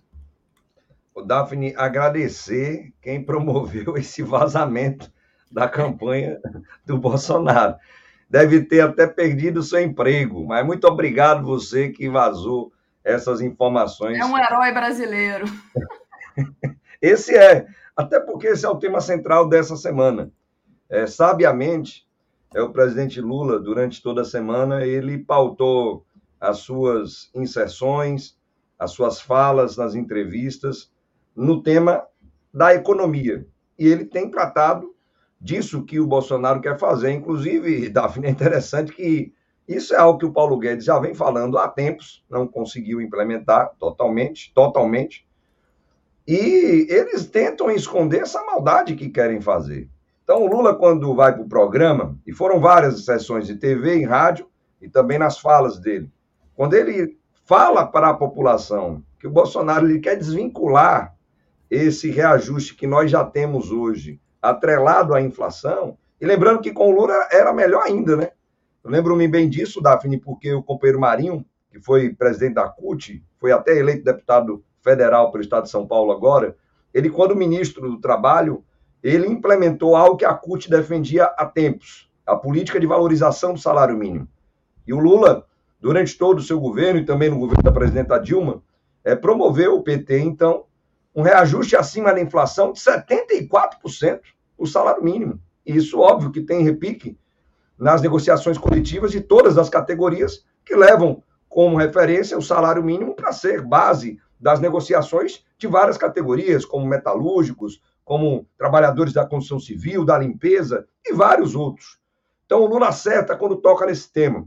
E óbvio que hoje, Daphne, por sinal, a missão do dia, meu companheiro, minha companheira, hoje, é divulgar o debate. Já está rodando aí ó, nos grupos de WhatsApp e também no site do lula.com.br um banco de tweets e de cards e vídeos para você utilizar antes e durante o debate. Tocou no tema que a Daphne falou aqui agora, economia. Vai ter lá uma série de tweets, uma série de cards e vídeos para você compartilhar, utilizar nas suas redes sociais. Sem dúvida alguma, Daphne, o debate de hoje ele é de suma importância, é num canal de TV que tem uma audiência considerável, a maior audiência na TV aberta que nós temos hoje, e nós precisaremos ali dar o recado. Sem dúvida alguma, o Lula vai ter um controle do seu tempo melhor do que no debate da Bandeirantes e vai cravar uma série de ideias nesse debate perante o atual presidente da República, que cá para nós não consegue nem mesmo concluir uma frase bem elaborada, porque ele não tem a mínima condição de estar sentado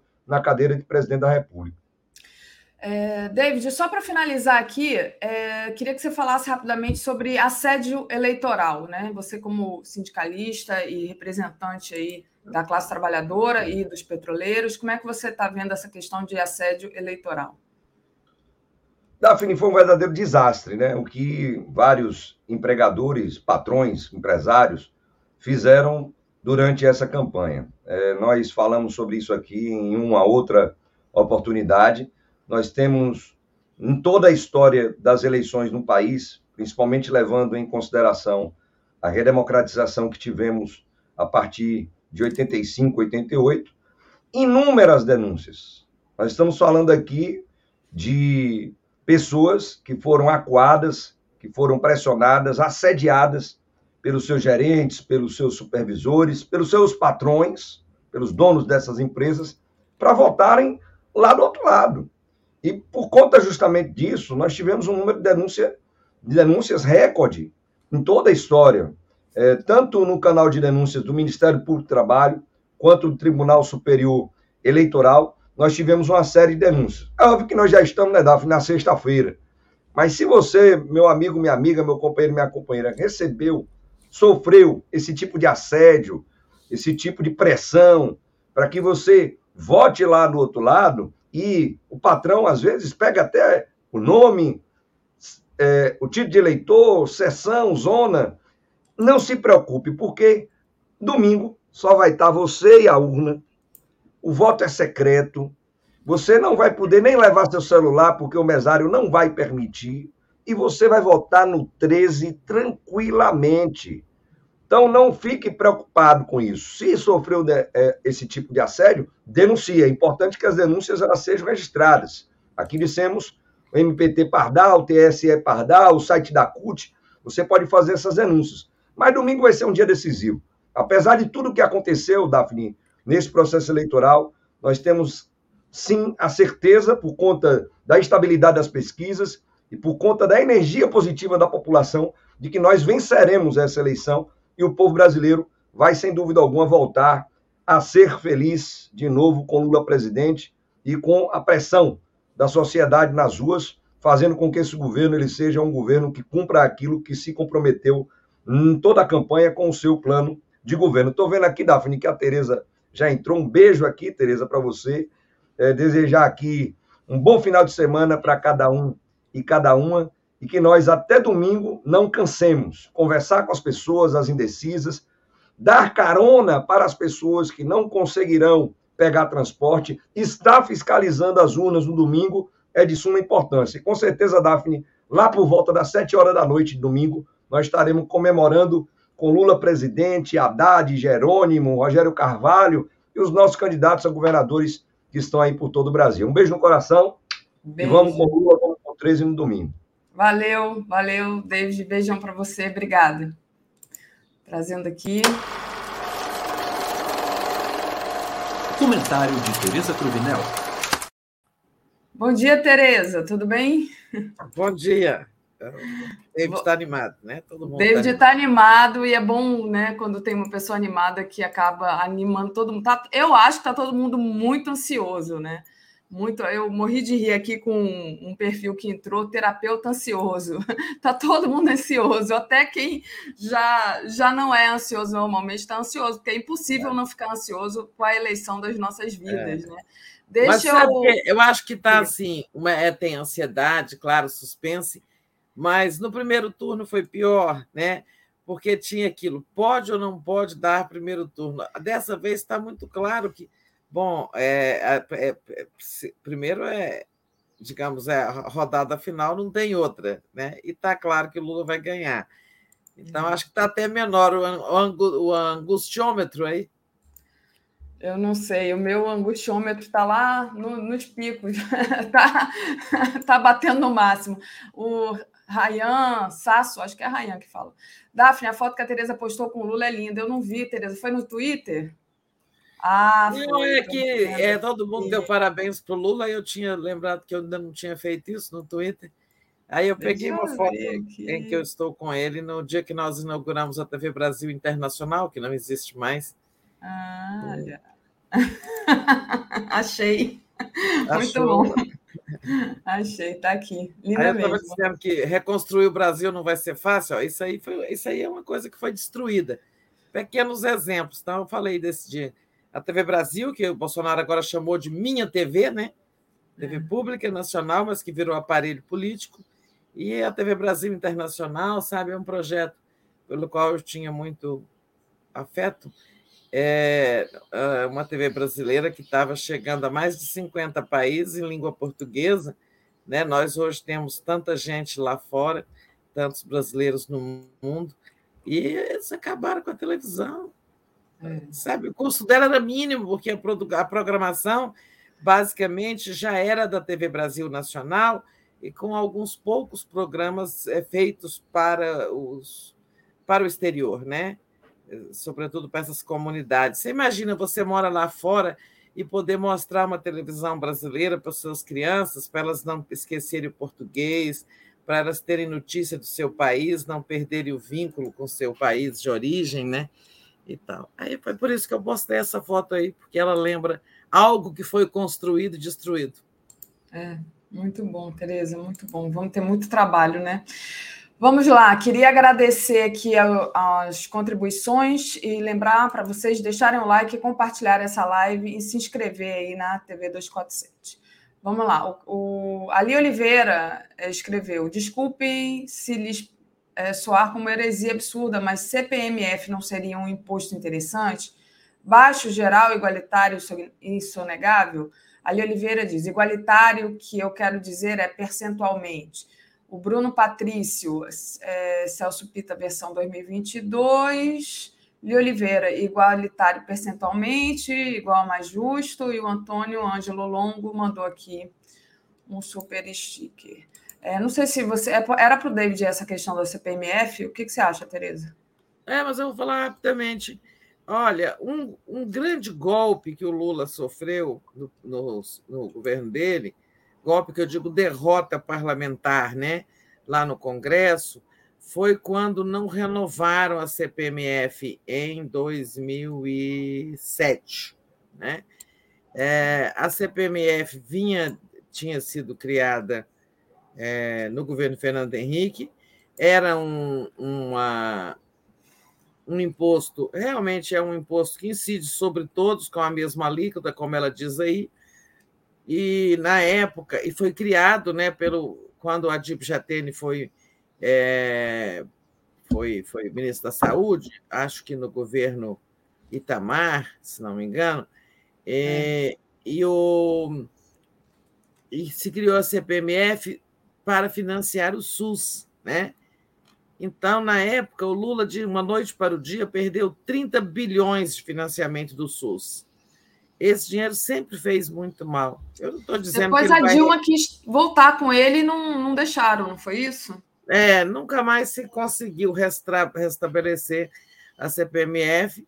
Eu não estou dizendo, o Lula não falou nada sobre isso, tá? Não tem nenhuma palavra dele sobre isso. É, eu é que estou dizendo, mas ele até hoje ele fala quando o PSDB e o Democrata se uniram para tirar 30 milhões do SUS só para derrotar o Lula. Então, dane-se o SUS, né? É, hum. Até hoje ele fala disso de vez em quando. Então, é, compar...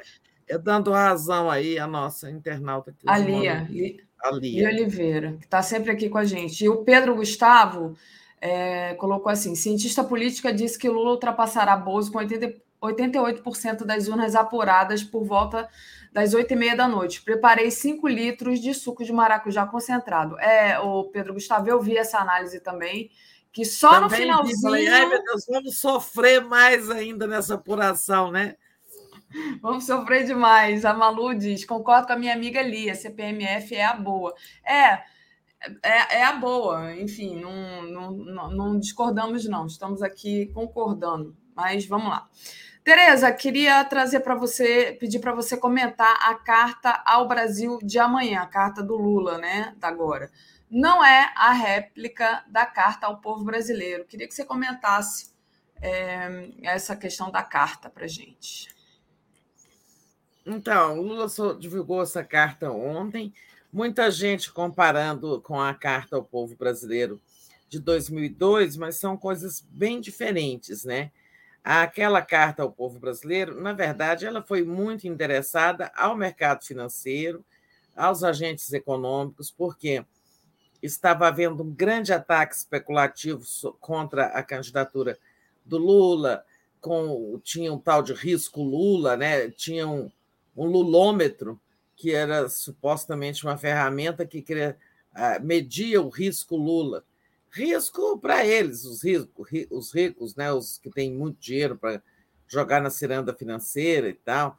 Mas, em suma, o Brasil estava numa situação péssima, a economia brasileira, né? o Brasil tinha recorrido ao, ao, ao FMI. Então, aquela carta foi muito assim: olha, se eu ganhar, eu vou respeitar contratos, eu vou ter responsabilidade fiscal, etc, etc. E isso, claro, foi muito importante para baixar essa temperatura, essa especulação financista contra a candidatura do Lula. A carta ao Brasil de amanhã, é, que está é, tá muito, sabe, assim, eu acho carta de estadista, é, ela tem é, uma outra finalidade, né, um outro público. Ela é dirigida principalmente é, de, principalmente não, ela não é dirigida principalmente como a outra, ela não é dirigida a um segmento é, específico, ela não fala ao mercado exclusivamente, nem é só para os trabalhadores, é, em suma, ela fala a muitos públicos no Brasil e ela procura dar a ideia de que o programa do Lula é um programa articulado em que todas as ações se combinam entre si para produzir, é, né, digamos, um, um, novo país, né, uma nova sociedade. Ele começa dizendo que essa, é, essa eleição de, de, domingo é a escolha entre dois projetos, né, aí entre é, Bolsonaro, tudo que ele representa, e um Brasil de esperança, de crescimento, de inclusão, de respeito é, à democracia e tudo mais. E que é, é possível combinar responsabilidade fiscal, responsabilidade social e desenvolvimento sustentável, né? para se chegar a esse país do amanhã. São nove páginas, e depois ele destaca esses 13 pontos aí, ó, né? Desenvolvimento econômico com investimento. Então, ele está dizendo que é o seguinte: olha, isso aí. É preciso fazer um planejamento para tirar a economia desse paradão, retomar obras paradas, né?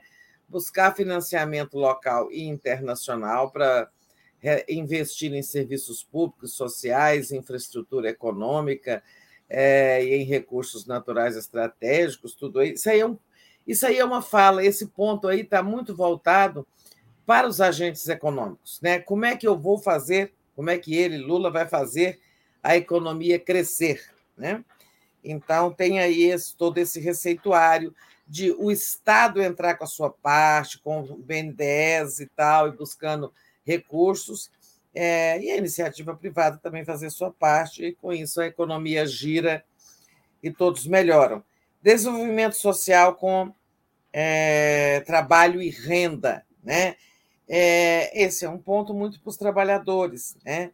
Ele fala em salário mínimo forte, no novo é, Bolsa Família com 600, de 600 reais, ele não vai se chamar Auxílio Brasil, 600 reais, mais 150 por cada criança de até seis anos de idade, ali para o leite, né?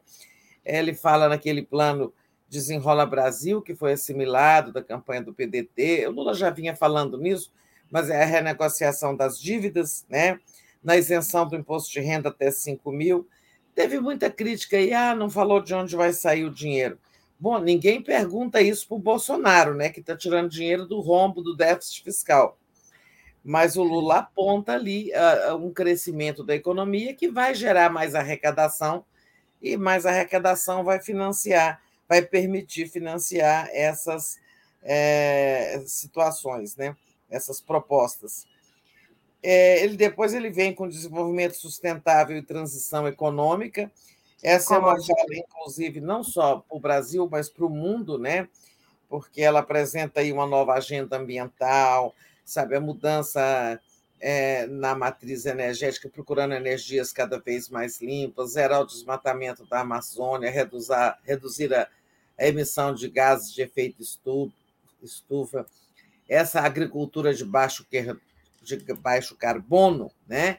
e a agricultura familiar com crédito, programa e assistência, ou seja, no agronegócio, procurar reduzir, eh, fazer uma economia de baixo carbono e estimular a pequena agricultura, né, aquela familiar, que é aquela não produz para exportar, assim para nossa para a mesa dos brasileiros, né? A agricultura familiar é que leva comida, o que nós comemos, arroz, feijão, verduras e tal. Aquela a agricultura, é, o, o agronegócio de soja, milho para exportação é outro negócio. Né? Educação, é, ele retoma aí a valorização de todos esses programas aí, do o, o, o ah, tá. Ah, eu estava dizendo é, implantar o ensino em tempo integral com bolsa estudante para quem completar o ensino médio. Estão aí duas propostas da Simone Tebet. Então, eu até errei ontem, porque eu tinha dito que não, disse no Boa Noite, que não vi o compromisso com o ensino de tempo integral. Mas ele está falando sim, fui eu que comi mosca. É, e essas duas propostas aí são da Simone Tebet, incorporadas pelo Lula. Vamos universalizar a banda larga nas escolas, com equipamentos adequados e tal. E ele também fala valorizar o Enem, valorizar o ProUni, é, o FIES e tal. Né? Então, todo aí uma questão de educação que diz muito respeito aos jovens. É onde eu falo que essa carta fala a todos os públicos. É, saúde, valorização do SUS, do programa de vacinação, né, da farmácia popular, é, sobretudo, turbinar o SUS e informatizar o SUS. Ele fala em habitação, com o novo Minha Casa Minha Vida, porque, como diz o Lula, vive dizendo que ninguém nunca viu uma casa verde e amarela, que é o nome com que o Bolsonaro rebatizou Minha Casa Minha Vida e não fez nada, né? Assim como retomar o PAC. A esquerda fala muito pouco em segurança, e aí tem um item muito voltado para esse público. Aí a gente tem toda assim a classe média, é, os segmentos diferentes de classe média, todos são muito ocupados com segurança, porque essa coisa de ser assaltado na rua e tudo mais. Ele propõe é, o Ministério da Segurança Pública, é, a criação do Sistema Único de Segurança Pública, que foi começou a ser desenvolvido pelo Tarso Genro, quando foi o ministro da Justiça do Lula, e, e esse Sistema Único de Segurança Pública é uma integração, né?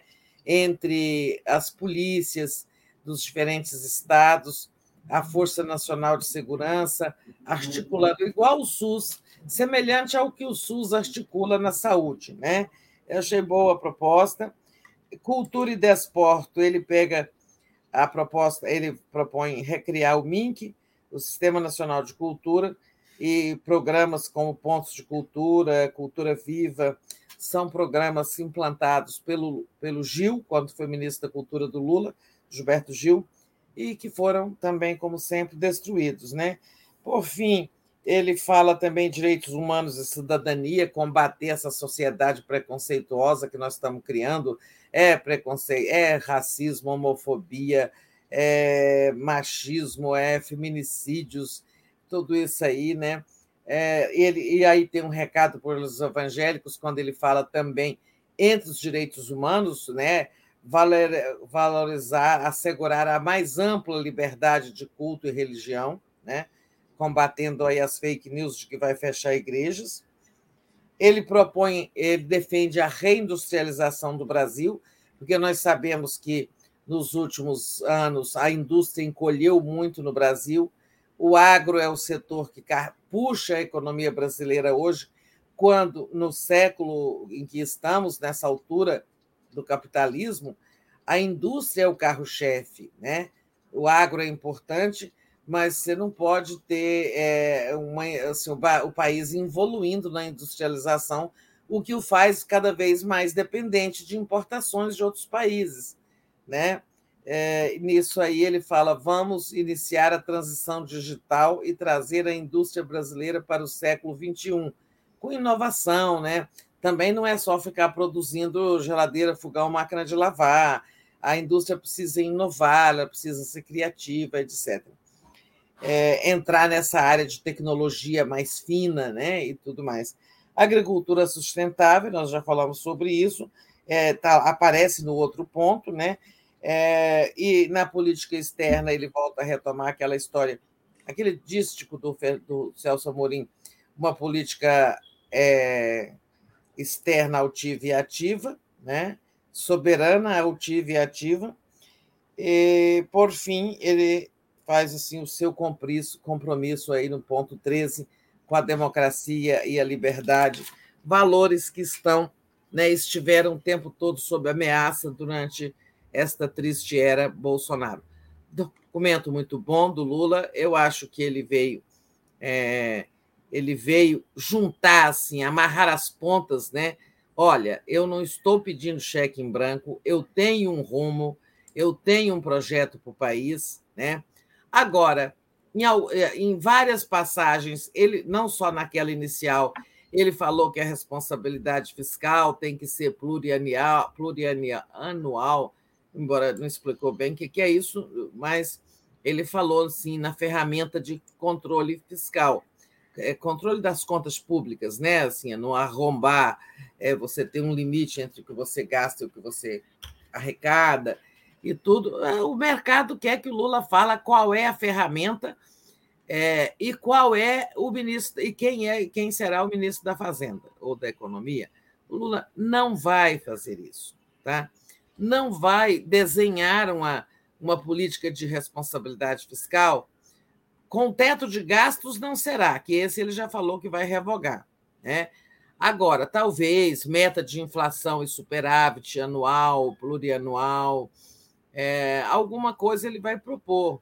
Né? Como é que o governo vai equilibrar as suas contas? Ele vai propor, mas não vai anunciar isso agora, nem conhece, nem abriu nem as contas desse governo. E anunciar ministro da Fazenda, só o, o mercado é que tem essa sede, né? Ontem, assim, essa carta já surgiu no fim do dia, então, assim, os efeitos não foram bem sentidos, mas é, é, a bolsa chegou a ter uma leve alta e o dólar uma leve queda, leve queda mas eram foram movimentos assim de fechamento, né? É, ela chegou a subir 3% ontem. Bom, a bolsa ainda não abriu, né? Eu queria estava procurando ver aqui como que a, a bolsa abriu, é, mas acho que ainda não abriu. Ver como é que se ela já estava repercutindo esse é, é, não tem nada ainda sobre a Bolsa.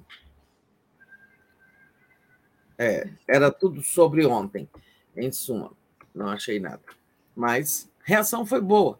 Não foi um foguetório, assim, porque o mercado quer ministro da Fazenda, ferramenta fiscal, né? que quer que Lula antecipa. Vai sentando na cadeira, como ele disse que não vai sentar na cadeira, não, antes de ganhar. É isso, Daphne. Acho que tá bom dessa carta aí. Tá bom. Deixa eu agradecer aqui, então, a Rosilane Rodrigues, que mandou aqui um superchat. Nossa maior empresa passará a ser de outro país. Estava falando da Petrobras, provavelmente quando eu estava conversando com o David ainda, né? Então, é. obrigada, Rosilane, de qualquer forma. Tereza, eu estava falando com o David que eu estou assim, muito ansiosa para chegar domingo, falei com você também, mas hoje também a gente fica muito ansioso com o debate, né? Esse debate é. da Globo, a gente sabe que o Lula tem se preparado, né? Descansou.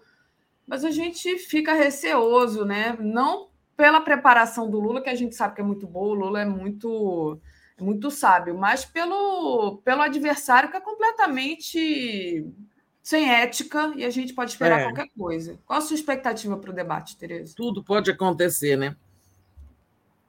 É, eu, exatamente. quando a gente fica falando que o Lula descansou, eu fico pensando em mim. Quando eu estou muito cansada, se eu fizer uma pausa, né, tipo preparar para o debate, aí meu cansaço vem com tudo, relaxa. Talvez naquele pique, mas é claro que ele precisa ter um recolhimento até para ler as coisas, organizar o pensamento e tal. E eu sei que o Lula tem assim, está preparando respostas para todas as coisas que Bolsonaro for apresentar é, desde questões econômicas. É, é, Lula está com tudo na ponta da língua. É claro que a gente às vezes se prepara e na hora tem a chamada resposta da escada, né? Você só você só lembra da resposta, da melhor resposta depois que você já desceu a escada.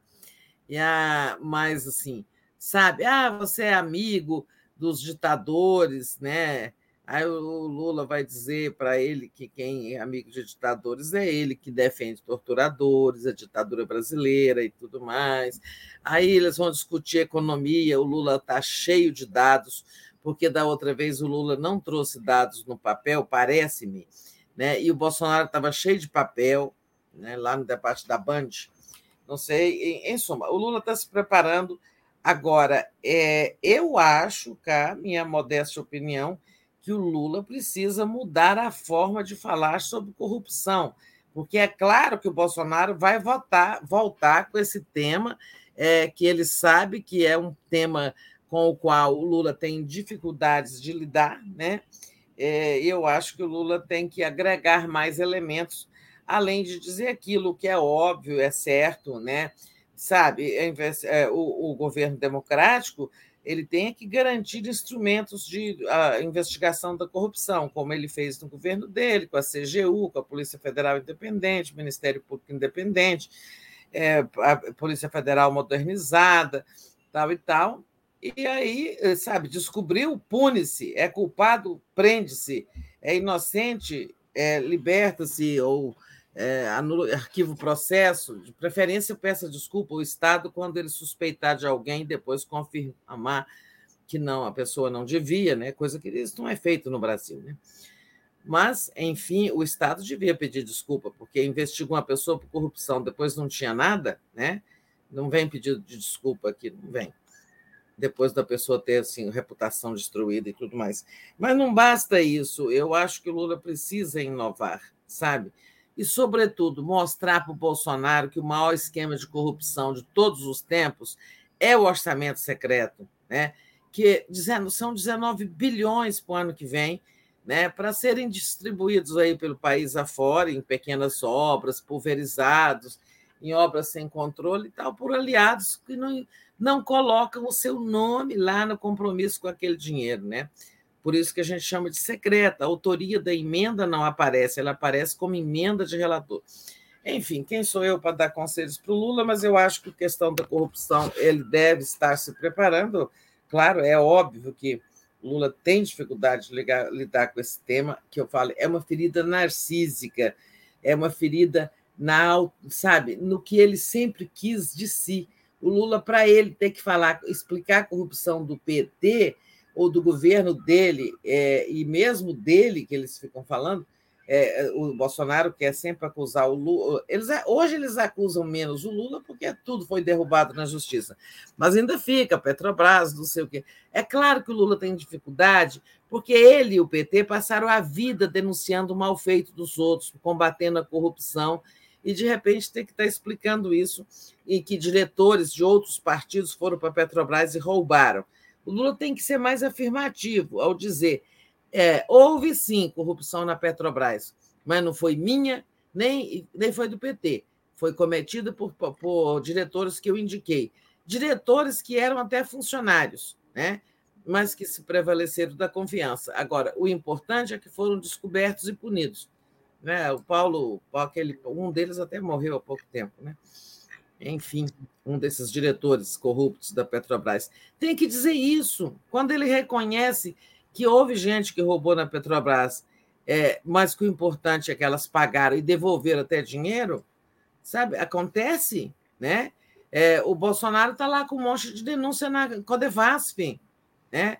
Lula podia dizer isso para ele, sabe? Você colocou diretores lá na Codevasf, é, você está envolvido nos ilícitos lá na Codevasf, né? Em suma, eu acho que o debate vai ser pesado. Eu acho que o Bolsonaro é a última bala na agulha que o Bolsonaro tem. Claro que ele vai tentar, eu não sei o que ele pode trazer, não tenho ideia, não consigo navegar na mente do bolsonarismo. É, eu acho que ele vem assim agressivo. Eu acho que ele não, ele não vem é, fazendo aquele papel meio de bom moço na debate da Band. Acho que ele vem com, sabe, com boca, como diz o gaúcho, bota de bico, assim, para dar uns chutes e tal. Mas é, não sabemos também o estado de espírito, porque o Bolsonaro ele está muito afetado pela percepção da derrota, né? E isso deixa é, numa variação de humor terrível, né?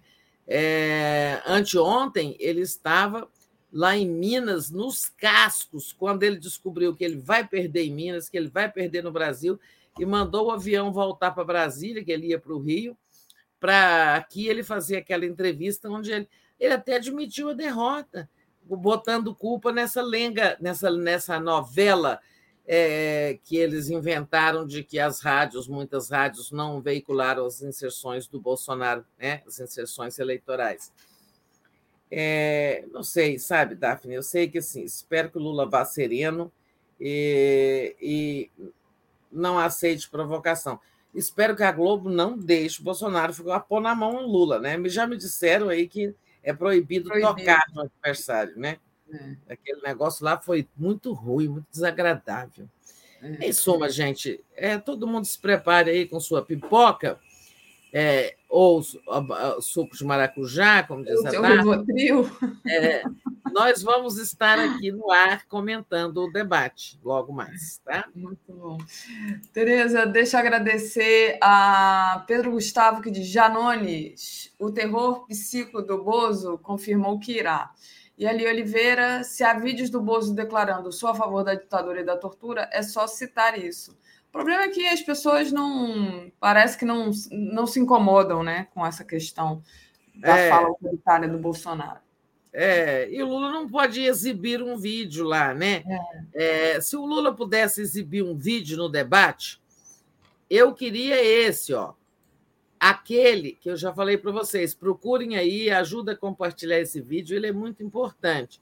É o vídeo, é, procura com o nome da Perpétua Almeida no hum. Twitter, que vocês acham? É o vídeo em que o Bolsonaro, em pessoa, com a voz dele, fala na que a proposta do Paulo Guedes é um corte linear de 25% em todos os salários e aposentadorias. E isso é, não é nem corre, não correção pela inflação, que é o que nós estamos debatendo. Esse vídeo que eu coloco, que eu estou falando aí, eu já retuitei ele, ele é mais grave do que não corrigir pela inflação.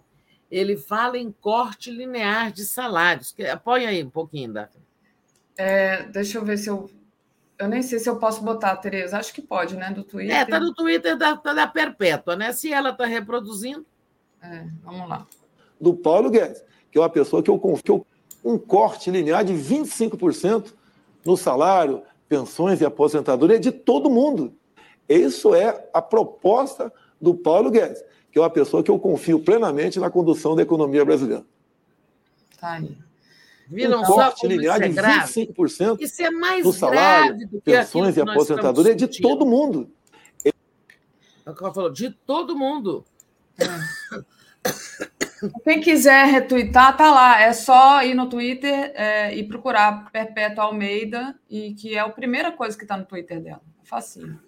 Eu fico indicando a Perpétua, que foi o primeiro, a primeiro lugar onde eu vi esse vídeo. E eu hum. acho que ele circula pouco, deve estar por aí.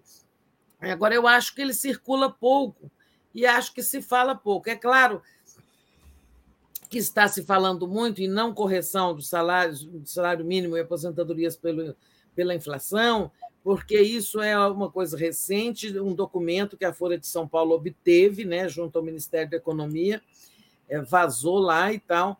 É, então, é um documento, claro que tem, mas é, sua força. Agora, a fala do Bolsonaro tem mais força que um documento, talvez, né? É. Exatamente. Tereza, deixa eu agradecer ao Davi Arcaide. É, vocês têm que ver o debate do senhor Onyx Lorenzoni. É o Bolsonaro de bombacha. Aliás, consegue ser pior como mentiroso. É asqueroso demais. É, é o Onyx, o debate do Onyx, inclusive, tem uma virou até meme, né? Porque ele não consegue defender proposta. Ele só diz que a dele é melhor do que a do outro candidato. Enfim. Olha, gente, eu conheço Onyx Lorenzoni de bem antes do Bolsonaro virar presidente. Ele é assim mesmo, ele é asqueroso mesmo, ele é violento, ele ele tem todos os defeitos do Bolsonaro, mas assim, é de uma forma ele é assim, ele consegue ser mais tosco, mais agressivo que o Bolsonaro. Ele, é, ele é muito anguloso, ele conversa com você no que ele disser três palavras, duas são xingamentos. Ele é muito tosco. Nossa. Bom, Tereza, queria que você falasse um pouco do, da pesquisa Datafolha, né? Ontem trouxe o Lula com uma folga maior, de 50, de, o Lula com 53 e o Bolsonaro com 47. A última tinha trazido 52 a 48. O Lula cresceu no norte, é, no nordeste, entre os pobres e os evangélicos. Também está na frente em Minas, confirmando a pesquisa Quest. É, dá para a gente respirar um pouco melhor, Tereza? Pois é, deixa eu falar isso aqui de Minas, é, São Paulo e Rio, antes de entrar na pesquisa nacional. Olha só, o Datafolha traz 52 a 48 em Minas, que é praticamente o mesmo valor da Quest, que é 52,2, 47,8. Mesma coisa, 52 a 48. Né? É, então, o seguinte: não houve ultrapassagem do Bolsonaro em Minas. Romeu Zema fracassou. Romeu Zema não prometeu, prometeu entregar lá 1 milhão e 800 mil votos ao Bolsonaro, não entregou. Em São Paulo, Bolsonaro 49, Lula 43. São seis pontos de vantagem para o Bolsonaro, mas não é aquele ponto que comprometer, poderia comprometer a vitória do Lula, né? É, dez pontos de vantagem, assim, não tem. É, no Rio, Bolsonaro 51, é, Lula 41. Lá tem 10 pontos de vantagem, mas o eleitorado do Rio é bem menor. Bem, não, é menor. Né? No primeiro turno foi 51 a 40. Significa que o Lula é, reduziu em um ponto, pelo menos, a vantagem do Bolsonaro no Rio. Vamos lá. Na pesquisa nacional, ontem a gente comentou a Quest, né? É, na pesquisa nacional do Datafolha, então, 53 a 47 é o número que está, nesse momento, é, unificando os institutos de pesquisa. Olha só, nas últimas horas nós tivemos Datafolha, 53 a 47, Atlas, 53,2 por 46,8, que também significa 53 a 47, desprezando aí os mínimos, né? E tivemos também a Quest, com o mesmo valor, 53 a 47. É, então, acho que é bem razoável que a gente caminhe para um resultado como esse, talvez um pouquinho mais apertado por causa da abstenção, né? talvez dê mais para 52 a 48, é, assim, é, olha, nessa data folha, o que eu destaco nela é que o Lula cresceu entre os mais pobres. O Lula chegou a 61, crescendo quatro pontos, e o Bolsonaro caiu para 33, perdendo quatro pontos. O Lula é. Não, Lula, deixa eu falar aqui. Entre aqueles que ganham de dois a cinco salários mínimos, o Bolsonaro está na liderança com 54, Lula com 40. É, Lula perdeu um, Bolsonaro ganhou um. Mas isso já era assim, já vinha assim. Entre os de 5 a 10 salários mínimos, o Bolsonaro cresceu seis pontos. Por isso que tem aí, a manchete pode ser assim: Lula cresce entre os mais pobres, Bolsonaro entre os mais ricos, né? 5 a 10 salários mínimos, o Bolsonaro chegou a 60, ganhando seis pontos, e o Lula perdeu nove, é, caindo para 32. Tá? É previsível, nessa hora que a onça bebe água, aqueles que estão mais para o topo da pirâmide social desigual brasileira tendem a preservar seus interesses votando num candidato assim, como o Bolsonaro. Né? E entre os que ganham mais de 10 salários mínimos, nem pensar. O Bolsonaro, 59, cresceu mais 4, e o Lula é, perdeu 5. Ou seja, o Lula está perdendo voto entre os mais ricos e ganhando lá no, na base da pirâmide. Lá, é, a gente pode dizer, lamentavelmente, os mais pobres são mais numerosos. Lamentavelmente, porque isso expressa a desigualdade. Mas, neste momento eleitoral, é, isso favorece a vitória do Lula. Por mais que o Bolsonaro cresça entre quem tem mais dinheiro, os pobres são mais numerosos. Né? É, então, nessa questão de renda, tem isso, está havendo movimento de votos aí, é, com mais gente indo para o Lula. Ah, sim, entre os que ganham auxílio, olha só, o Lula continua liderando com 61 a 34. É, deixa eu ver o que, que eu posso destacar mais. Eu quero destacar a rejeição do Bolsonaro continua sendo de 50. É muito difícil alguém se reeleger com, a, com uma rejeição dessa, né? O Lula continua liderando entre as mulheres com é, 52 e o Bolsonaro 41 né? O Bolsonaro perdeu um, o Lula aumentou um. É, eu não concordo muito com esse resultado que diz que o, o Bolsonaro está liderando entre os homens por 48 a 46. É um empate técnico, mas não sei. Diria que, felizmente, nós mulheres são, somos a maioria do eleitorado. Né? O Lula deu uma crescida entre os jovens, de 16 a 24 anos, mas é preciso que eles parem de, de falar em voto nulo e, e, de, e, e compareçam né, às urnas. O Bolsonaro perdeu dois aí nessa faixa de, de renda. É, não tem grandes novidades. É, tem assim, um, é, não tem grandes novidades nas faixas etárias. É, o Lula deu uma invertida boa, ele deu uma crescida boa entre os que ganham, os de 35 a 44 anos. Mas, assim, não tem nenhuma boca de jacaré se abrindo aí. De renda, eu já falei, a boca de jacaré se abre muito aí nessa faixa de até dois salários mínimos, né? Se você é, olhar o gráfico, tá assim, o Lula crescendo de 57 para 61, Bolsonaro caindo de 37 para 33. É aquele movimento que eu falei dos pobres caminhando mais em direção ao Lula, apesar de todos os todos os agrados né, do Bolsonaro. É, já falei sobre as faixas de renda, então, anteriormente.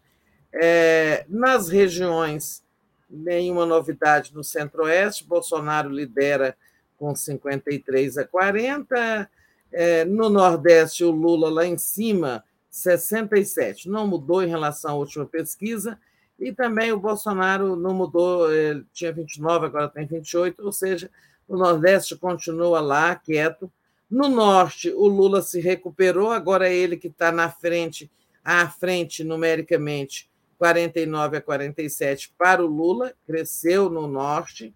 No sudeste a coisa continua assim apertada, né? O Lula é, subiu de 43 para 44, o Bolsonaro perdeu de 50 para 48. De qualquer forma, o Bolsonaro tem aí uma frente de é, 44, 48, só quatro pontos. É, então, isso está dentro do previsível, assim, não é nada. O Bolsonaro vai ganhar no Sudeste, mas não com uma vantagem que pudesse representar a ameaça à vitória do Lula. No Sul, Bolsonaro cresce de 55 para 58, Lula cai de 38 para 36. Ali, ou seja, Rio, é, os, os estados do Sul fazendo um movimento bolsonarista, mas não com a intensidade que pudesse comprometer né, o resultado final. O Lula melhorando entre os evangélicos, né? o Lula passou de 28 para 32, ganhou quatro pontos, e o Bolsonaro de 66 para 62 perdeu quatro pontos. Aí a gente tem a boca do jacaré dando uma ligeira, uma ligeira fechada, né? Oi. Tereza, preciso te interromper porque eu fui verificar é, a questão do vídeo, tá? Então aquele vídeo do corte de 25% é fake. Tá? Então é importante trazer essa correção aqui. Por isso que é muito complicado essa coisa de passar vídeo aqui no, ar, no ar, hum. na, TV 247, hum. saber exatamente. Nossa. Então, é fake. como é que tem a voz do Bolsonaro falando aquilo? Ah, isso aí eu já não sei. Então, deixa eu só é, fazer essa correção, né? Porque a gente aqui é responsável, a gente faz jornalismo, não faz fake news. É fake que o Bolsonaro disse que em entrevista que cortará 25% de salários e pensões. No vídeo original, no qual o trecho apresentado na mensagem falsa foi extraído do Bolsonaro, não disse que vai cortar 25% de salários e pensões. Ao mencionar a expressão, ele se referia a um projeto que não era do governo e sequer saiu do papel. Então, é fake, tá, gente? Muita gente é, avisou aqui.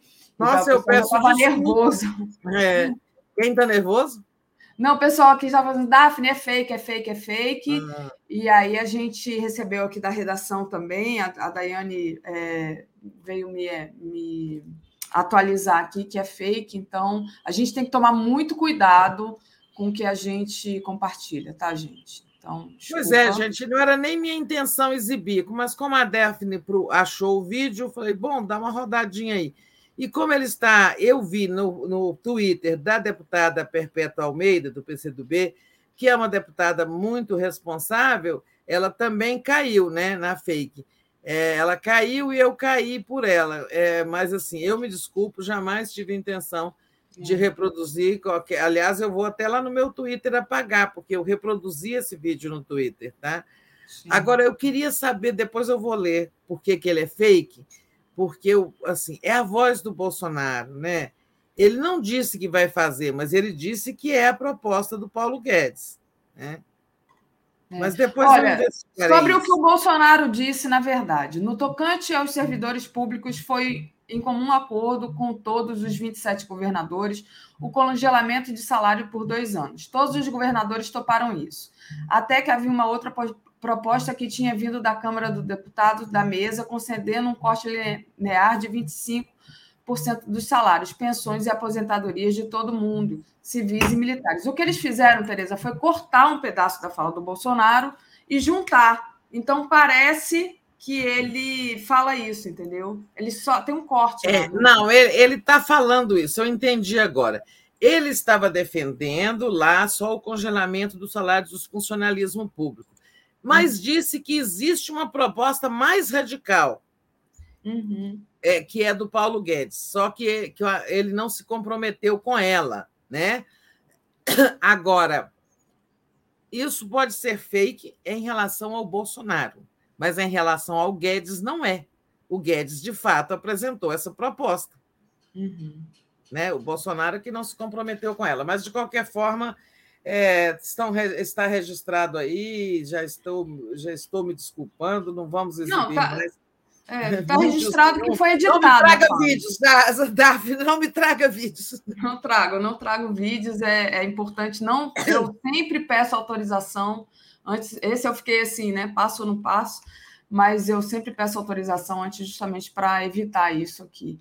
É, e porque a gente não sabe, né? É, muita coisa que a gente recebe, a gente vê, a gente tem que ver antes, antes de passar para a gente ter certeza. E aí é isso, Tereza, mas já está aqui o pedido de desculpa. Bom, eu já estava falando do, do, do governo do Rio Grande do Sul. Não vou falar mais do Datafolha, que eu já me não. desorientei, tá? Eu já perdi, já perdi o fluxo do, do das coisas. É, não, eu quis te interromper, Tereza, até porque o pessoal estava falando muito aqui no chat, eu estava esperando você acabar, mas eu falei, deixa eu falar logo, que o pessoal já está aqui no chat falando sobre isso, e aí a gente precisa esclarecer logo. Mas, bom, então passemos para frente, Tereza. Vamos passar para outra questão aqui importante. É, ontem teve debate entre Haddad e Tarcísio em São Paulo, né? E essa, esse debate é importante e porque São Paulo é muito importante. Como é que você viu a atuação da Haddad e como é que fica essa história toda aí, dessa confusão toda que está em São Paulo, né? Bom, tá, parece que tem empate técnico, mas tem a questão de Paraisópolis ali também, que de alguma forma pode influenciar, né? Eu não vi o debate, é, porque não passa aqui em TV aberta, eu também estava escrevendo o um trabalho é, para ir procurar. Ah, talvez tivesse algum modo de ver, mas não procurei também não. Mas li né, na mídia aí que é, o, o Haddad foi muito bem e que ele deixou o Tarcísio bem desnorteado com a história de Paraisópolis, né? É, que o, o Haddad foi muito bem, essa é a leitura que eu vi. O 247, inclusive, diz que o Haddad ganhou. Opa, Tereza caiu, gente ela deve ter saído aqui sem querer. Daqui a pouquinho ela está voltando. Ela estava falando, de repente a voz sumiu. E aí, quando eu olhei, ela não estava mais. Eu aproveito aqui, então, e trago as mensagens da Rosane Tavares. Errar é humano e diferença é reconhecer e mudar a rota. Parabéns. É isso mesmo. A gente aqui não tá, tá para esclarecer e a gente erra também, né? Ainda mais aqui no calor do ao vivo, né? E somos só eu e Tereza aqui, não tem é, ninguém, não tem ponto eletrônico, não tem nada disso. Tem a Daiane me mandando a matéria, olha, Daphne, tá aqui, é fake, me ajudando, obrigada, Dai.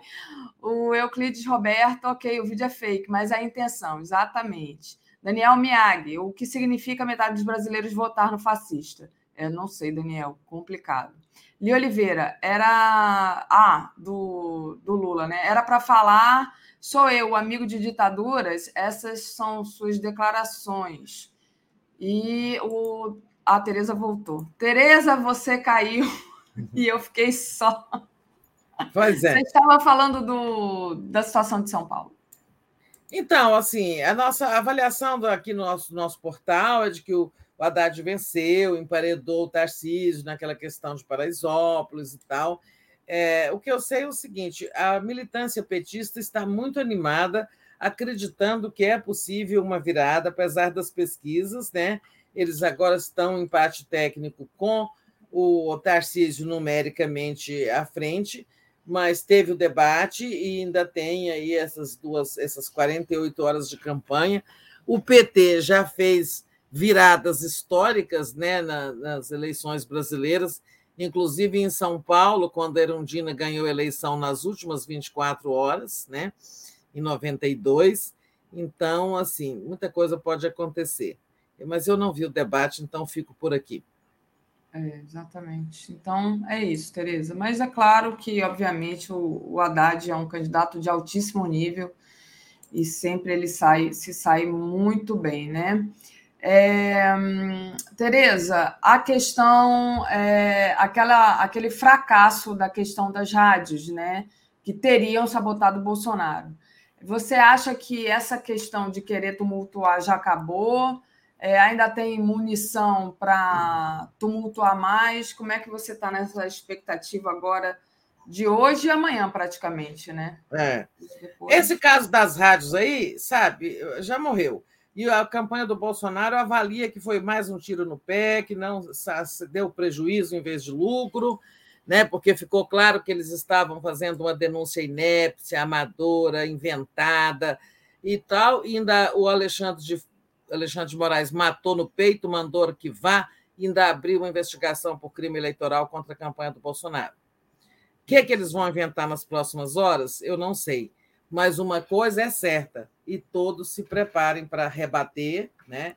para, quer dizer, não só a campanha profissionalmente, é, a campanha de Lula, ali, o lado profissional, como a militância e como cada um que vai votar no Lula.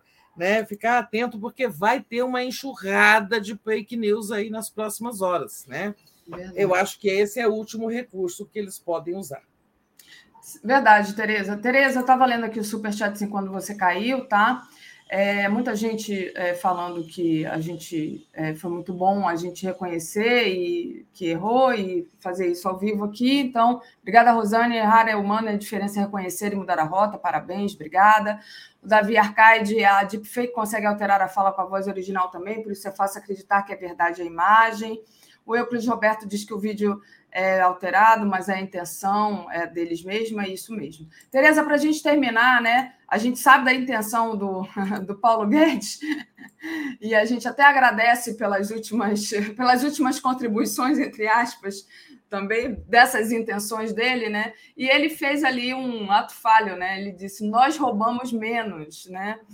E aí, como é que você vê essa questão do Paulo Guedes? A gente tem só um, um pouquinho de tempo, mas dá é. tempo você falar. Não, rapidamente, gente. O Paulo Guedes, quando o barco, quando o barco começa a fazer água, sempre se começa a procurar os culpados. Tem rato pulando do navio e também tem a procura dos culpados. O Paulo Guedes agora virou um bode expiatório, né? E para completar, porque é dele o documento aí do salário mínimo, das aposentadorias e tudo mais, outras besteiras que ele já disse, atacou Meirelles e tal, e ainda me saiu com essa, com esse lapso aí, a gente rouba menos. Mas é só isso. O Paulo Guedes é. Bom, como ele já está sem emprego mesmo, ele só tem emprego por mais dois meses, né? Então, é, não vai fazer muito mal o futuro dele. Ele que cuide do futuro dele. Ele tem aquele dinheiro lá nas Bahamas, né? Paulo Guedes tem muito dinheiro lá naquelas, naquelas é, Ilhas Virgens, onde ele ficou por isso mesmo, né? A investigação daquela dinheirama, vocês se lembram? Lembro. É isso. Desejo bom dia para todos e todas. A Daphne vai ler a programação. Isso. Às 10 horas agora a gente tem as vias abertas, os crimes de Bolsonaro contra a América Latina. Às 11 horas eu tenho o Giro das 11, às 13 horas, programa de travesti. Às 14 horas, tríptico, tríptico 247. Eu tenho um problema com esse, esse, com esse nome. 15 horas, Rui Costa Pimenta. É, às 16 horas, Léo Quadrado, 17 horas a Semana no Mundo, 18 horas, os destaques da semana com a Camila França, 18h30, Boa Noite 247, 20h30, debate na Globo. Lula versus Bolsonaro, tem análise do 247, provavelmente vocês verão Tereza aqui novamente. E à meia-noite e meia tem a entrevista do Rodrigo Neves. É isso, Tereza. Com isso a gente vai terminando aqui nossa participação. A gente te vê à noite. Obrigada, gente. Não esqueça de deixar o like aí. Obrigada, Tereza. Valeu. Tchau, tchau para todos e todas. Tchau, tchau. Tchau.